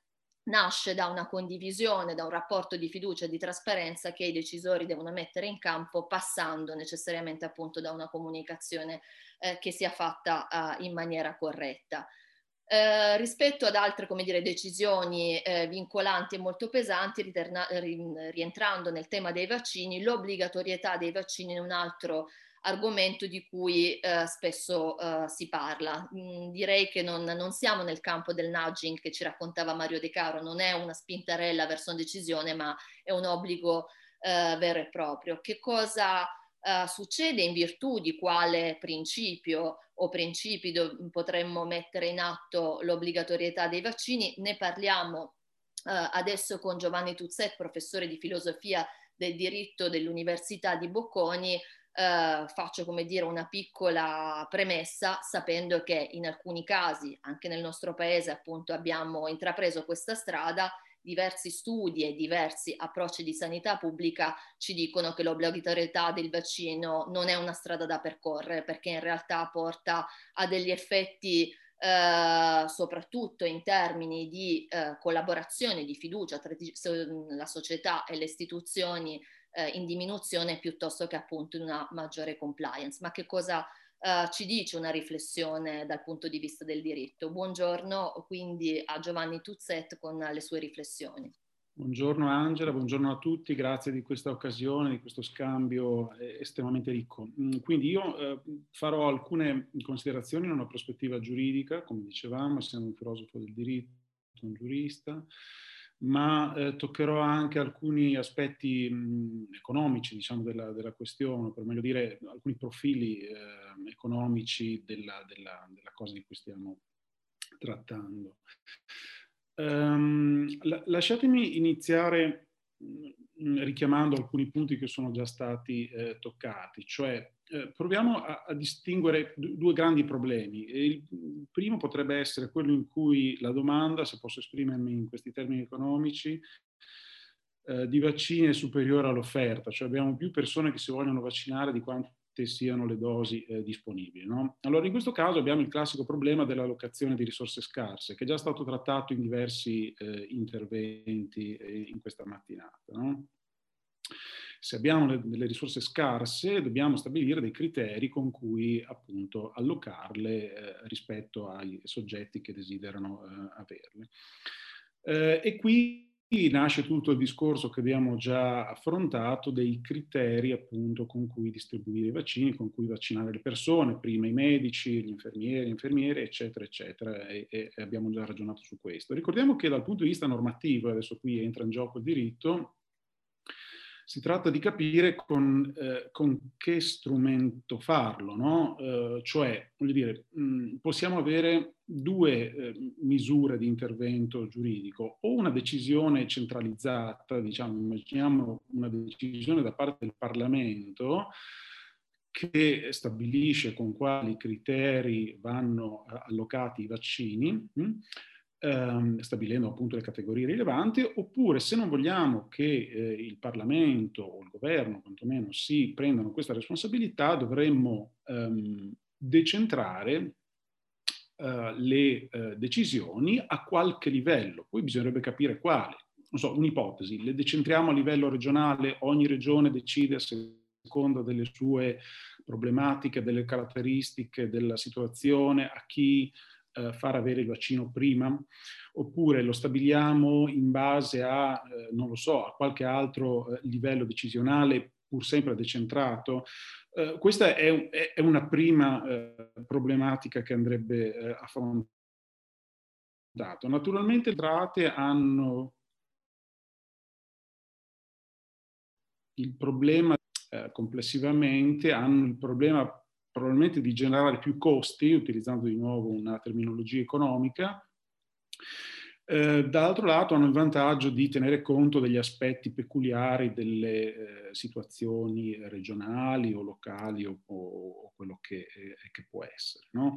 Io credo che data la situazione italiana comunque sia eh, consigliabile, se dobbiamo prendere una decisione di questo tipo, farlo a livello centralizzato, quindi sia il Parlamento piuttosto che le regioni o addirittura i comuni o le singole strutture a prendere decisioni sulle eh, Su questo poi si può eh, discutere ulteriormente. Eh, così sto assumendo che mh, la decisione vada presa in termini politico-giuridici e non vada eh, demandata per esempio al mercato, perché noi potremmo anche immaginare astrattamente di dire, vabbè ragazzi, abbiamo, non abbiamo dosi per tutti, allora cosa facciamo? Che l'allocazione sia lasciata al mercato. Dunque, come peraltro ha suggerito, forse in maniera un po' mh, così eh, provocatoria, non so, se ci crede fino in fondo Thaler, che prima Mario Da Caro ricordava, dice ma perché non facciamo un'asta? Eh, diamo le prime dosi dei vaccini a chi è disposto a pagarle di più. Dopodiché con i, i denari che otteniamo da questi signori che sono disposti a pagare tanto, cosa facciamo? Produciamo altro vaccino, facciamo eh, diciamo eh, tesoro di questo denaro per aiutare chi non riesce a eh, diciamo, ad averlo, chi è in situazioni particolarmente eh, disagiate. Ma diciamo, questa è una proposta provocatoria che forse negli Stati Uniti può anche sollevare diciamo, interesse, mi pare che in Italia non funzionerebbe granché.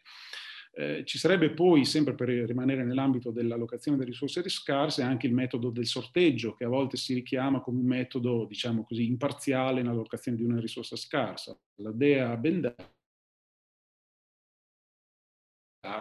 visto di nuovo dal punto di vista politico, giuridico, genererebbe eh, perplessità, proteste, obiezioni, per cui è, è meglio, credo, lasciar stare. Quindi se, se, dovessi esprimere una mia opinione direi che è necessaria una decisione a livello centralizzato i cui contenuti poi diventerebbero determinanti e, e quindi dovremmo discuterli più eh, analiticamente.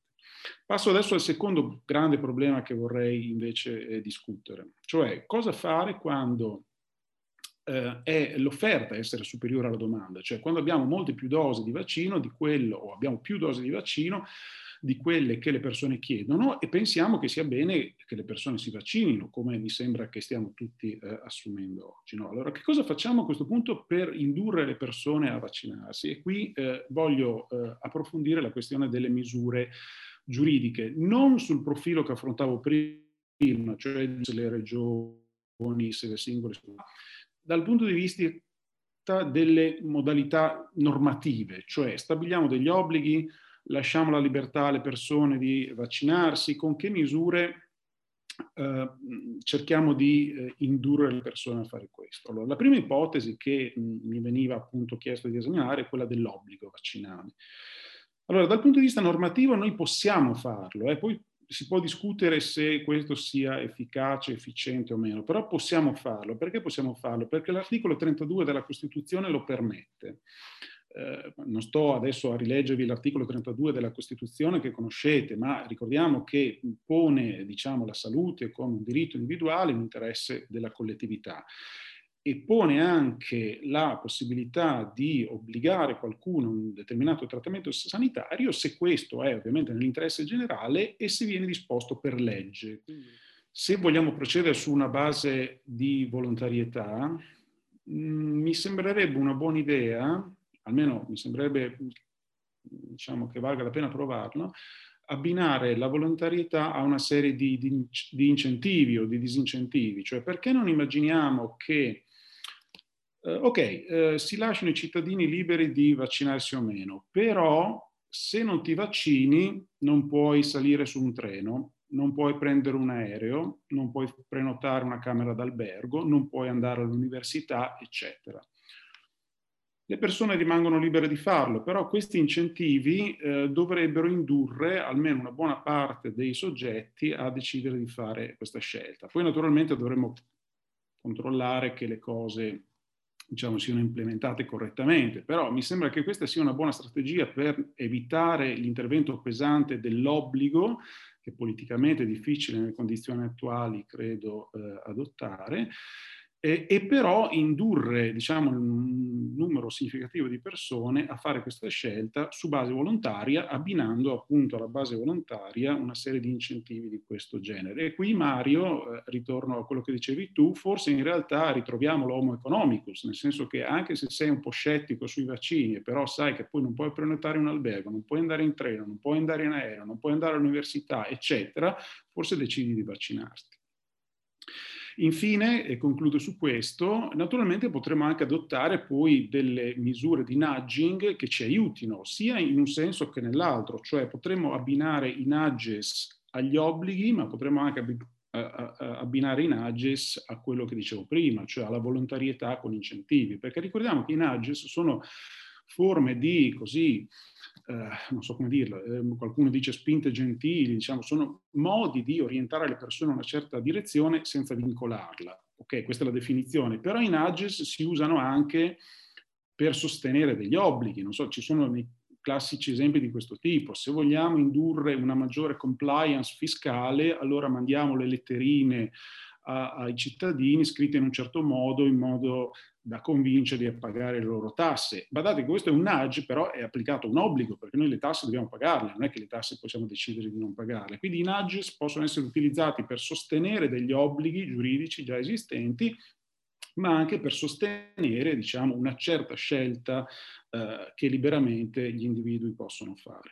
E che nudges potrebbero essere? Beh, oltre alle campagne informative ci potrebbero essere così delle, delle, delle maniere di presentare la vaccinazione come la scelta giusta, la scelta intelligente, la scelta responsabile nei confronti delle altre persone, la scelta solidale, eh, avere dei testimonial non guasterebbe, eh, eccetera, eccetera. Però sappiamo anche come sono fatti gli italiani, sappiamo come è fatto il nostro dibattito pubblico, già quando si sente eh, l'ironia sulle primule di Boeri, allora viene da dire, boh, non so fino a dove possiamo sperare di arrivare con i nudges, forse avere eh, degli incentivi rispetto a una scelta libera potrebbe essere la soluzione migliore perché ci evita il fardello dell'obbligo, ma ci evita anche così di rimanere eh, in una specie di limbo dove speriamo che le persone facciano la scelta giusta, ma non lo sappiamo, cerchiamo di agire con dei nudge, ma chissà se avranno effetti, eccetera, eccetera.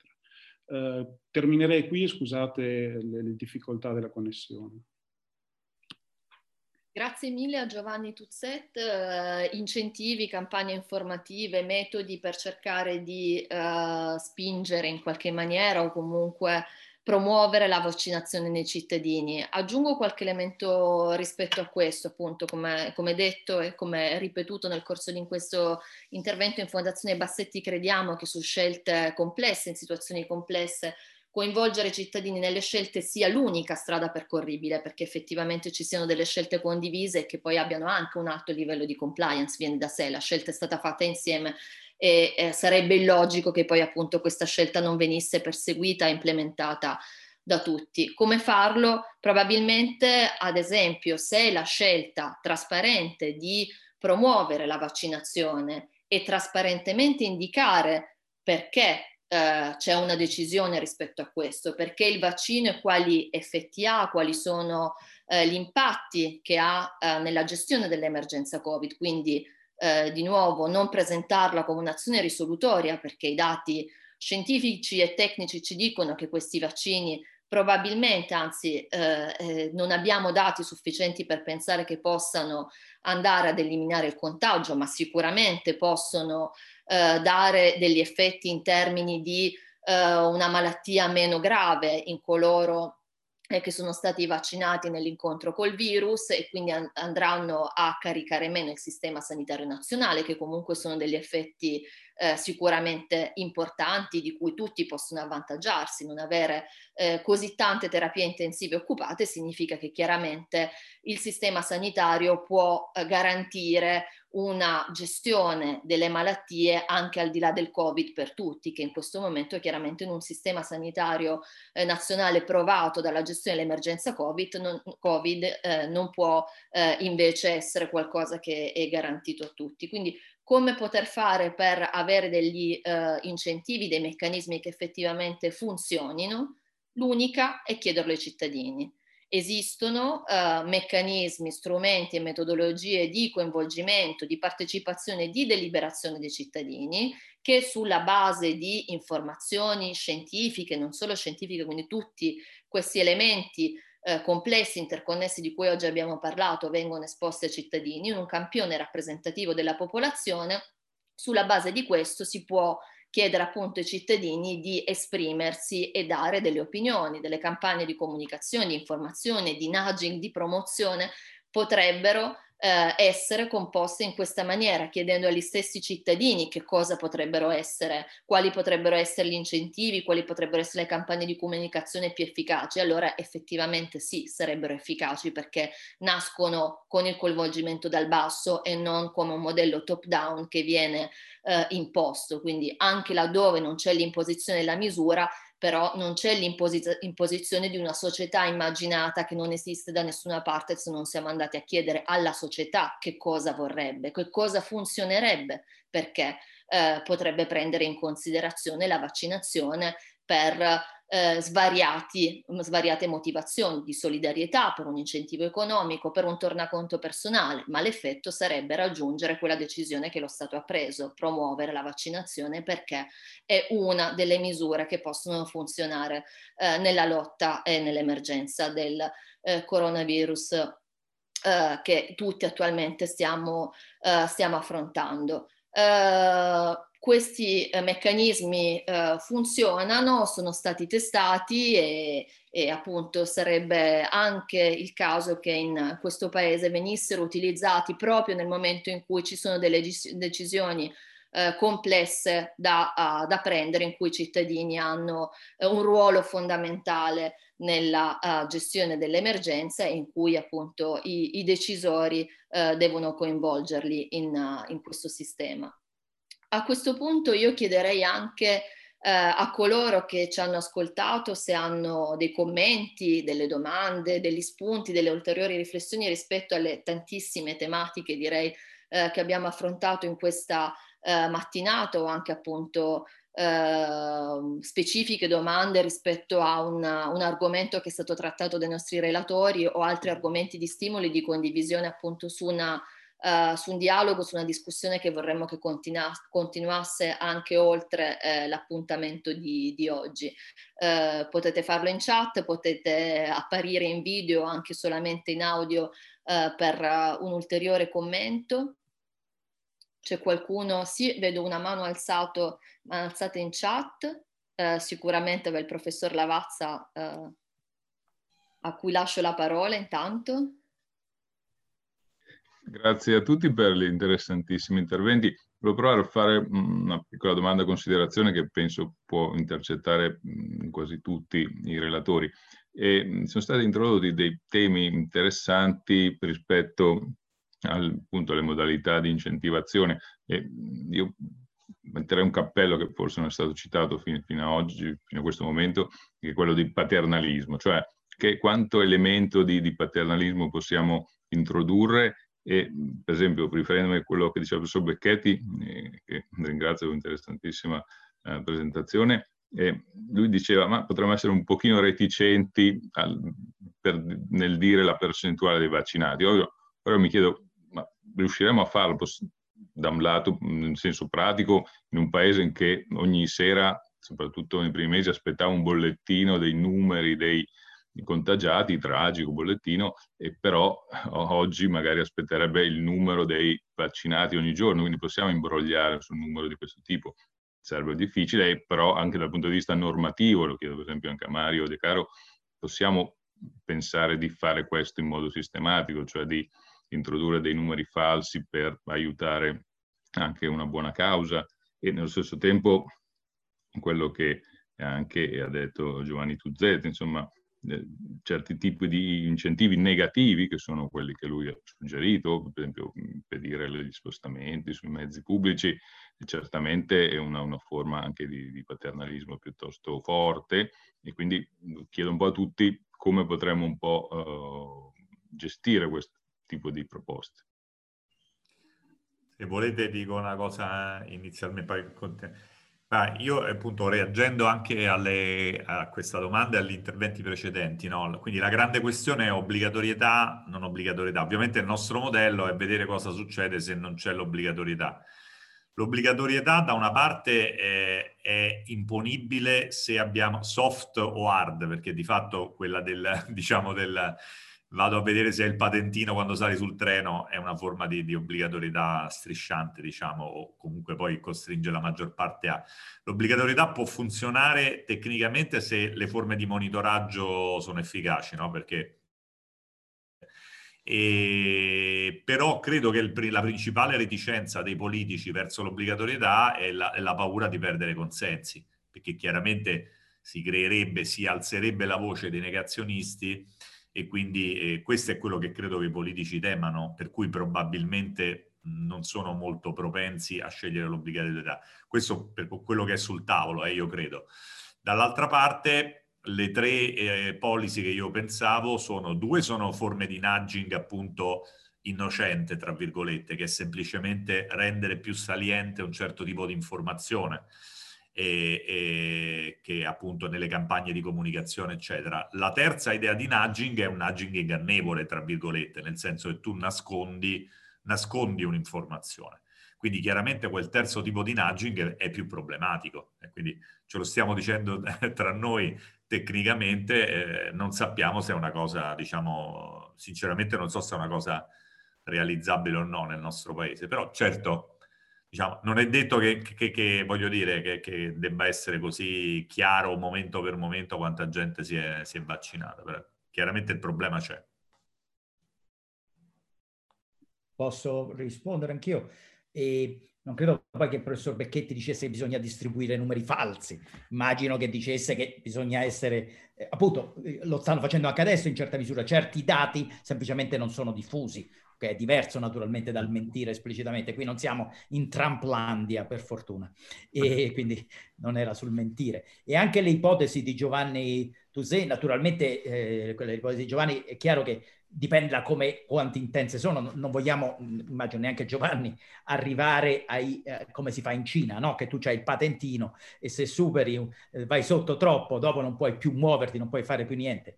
Eh, qualcosa bisogna fare perché eh, purtroppo il negazionismo è, non ha fondamento, c'è poco da fare, non è che è una posizione epistemicamente degna, non lo è, non c'è niente da fare, quindi bisogna farci i conti.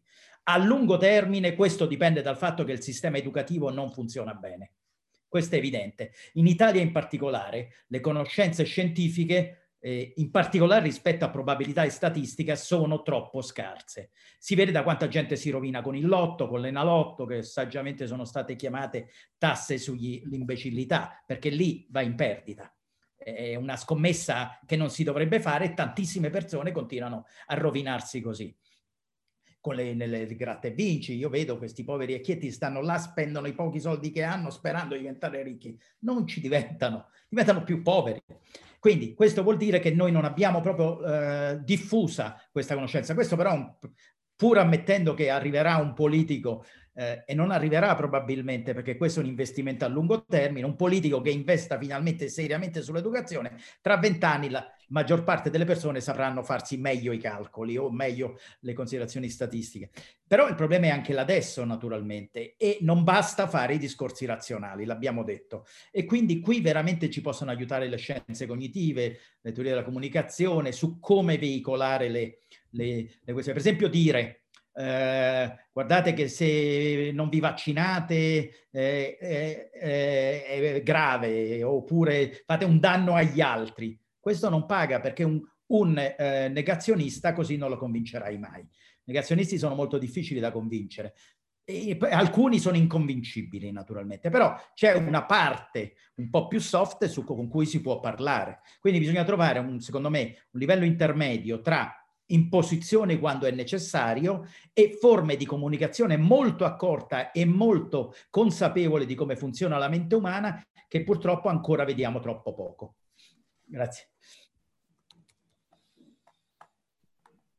Non so se qualcun altro vuole corrispondere al sollecito di Andrea Lavazza rispetto a, appunto tra gli speaker che hanno parlato.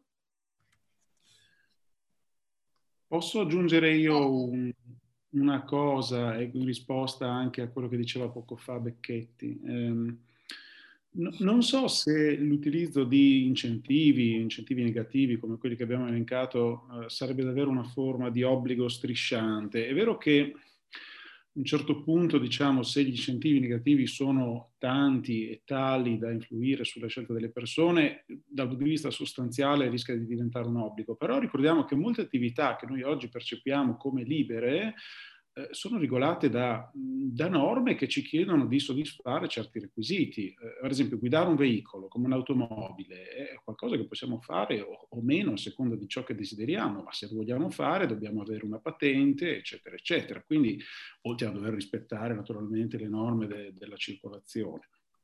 Quindi perché non pensare a qualcosa del genere anche eh, per il nostro caso? Eh, avere una, una, patente, avere passato un certo esame, avere dei requisiti fisici che garantiscono diciamo, l'idoneità a guidare il veicolo è una forma di tutela non solo per eh, il guidatore stesso, ma ovviamente anche per gli altri soggetti che potrebbero essere danneggiati da una guida inesperta, spericolata, eccetera, eccetera.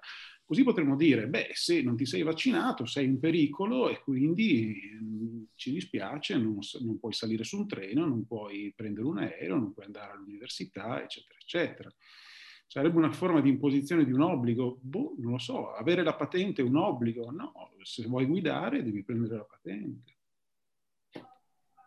Sicuramente, sicuramente bisogna contra- conoscere bene il contesto culturale e sociale in cui queste misure vanno uh, a implementarsi. Chiaramente se consideriamo l'emergenza Covid-19 sarebbe folle pensare di poter applicare i metodi che per esempio sono stati applicati di sorveglianza tecnologica eh, in Cina nel nostro contesto perché questi eh, non funzionerebbero nel nostro contesto culturale e sociale. Quindi anche nel pensare incentivi e eh, misure di questo tipo bisogna considerare il contesto culturale e sociale italiano e lavorare su quello e appunto eh, chiedere ai cittadini che tipo di approccio uh, bisognerebbe utilizzare, tenendo presente che lo scopo, il fine ultimo è condiviso con tutti, perché altrimenti appunto ritorniamo sempre nella, uh, nel problema del paternalismo che uh, Andrea Lavazza sottolineava, un'imposizione dall'alta, il nascondere o comunque eh, non rendere trasparenti i dati significa appunto non creare un rapporto di fiducia, non creare un rapporto alla pari tra istituzioni e società, che dal nostro punto di vista, di parlo per Fondazione Bassetti, eh, non è una gestione, una governance responsabile eh, dell'innovazione o comunque appunto di eh, scelte, di decisioni pubbliche che chiamano in causa tecnologia, scienza eh, e innovazione. L'unico, uh, l'unico, percorso possibile, ce lo dicono anni, decenni di storia della scienza, di uh, rapporto scienza e società, è un passaggio attraverso uh, la fiducia e la trasparenza con i cittadini.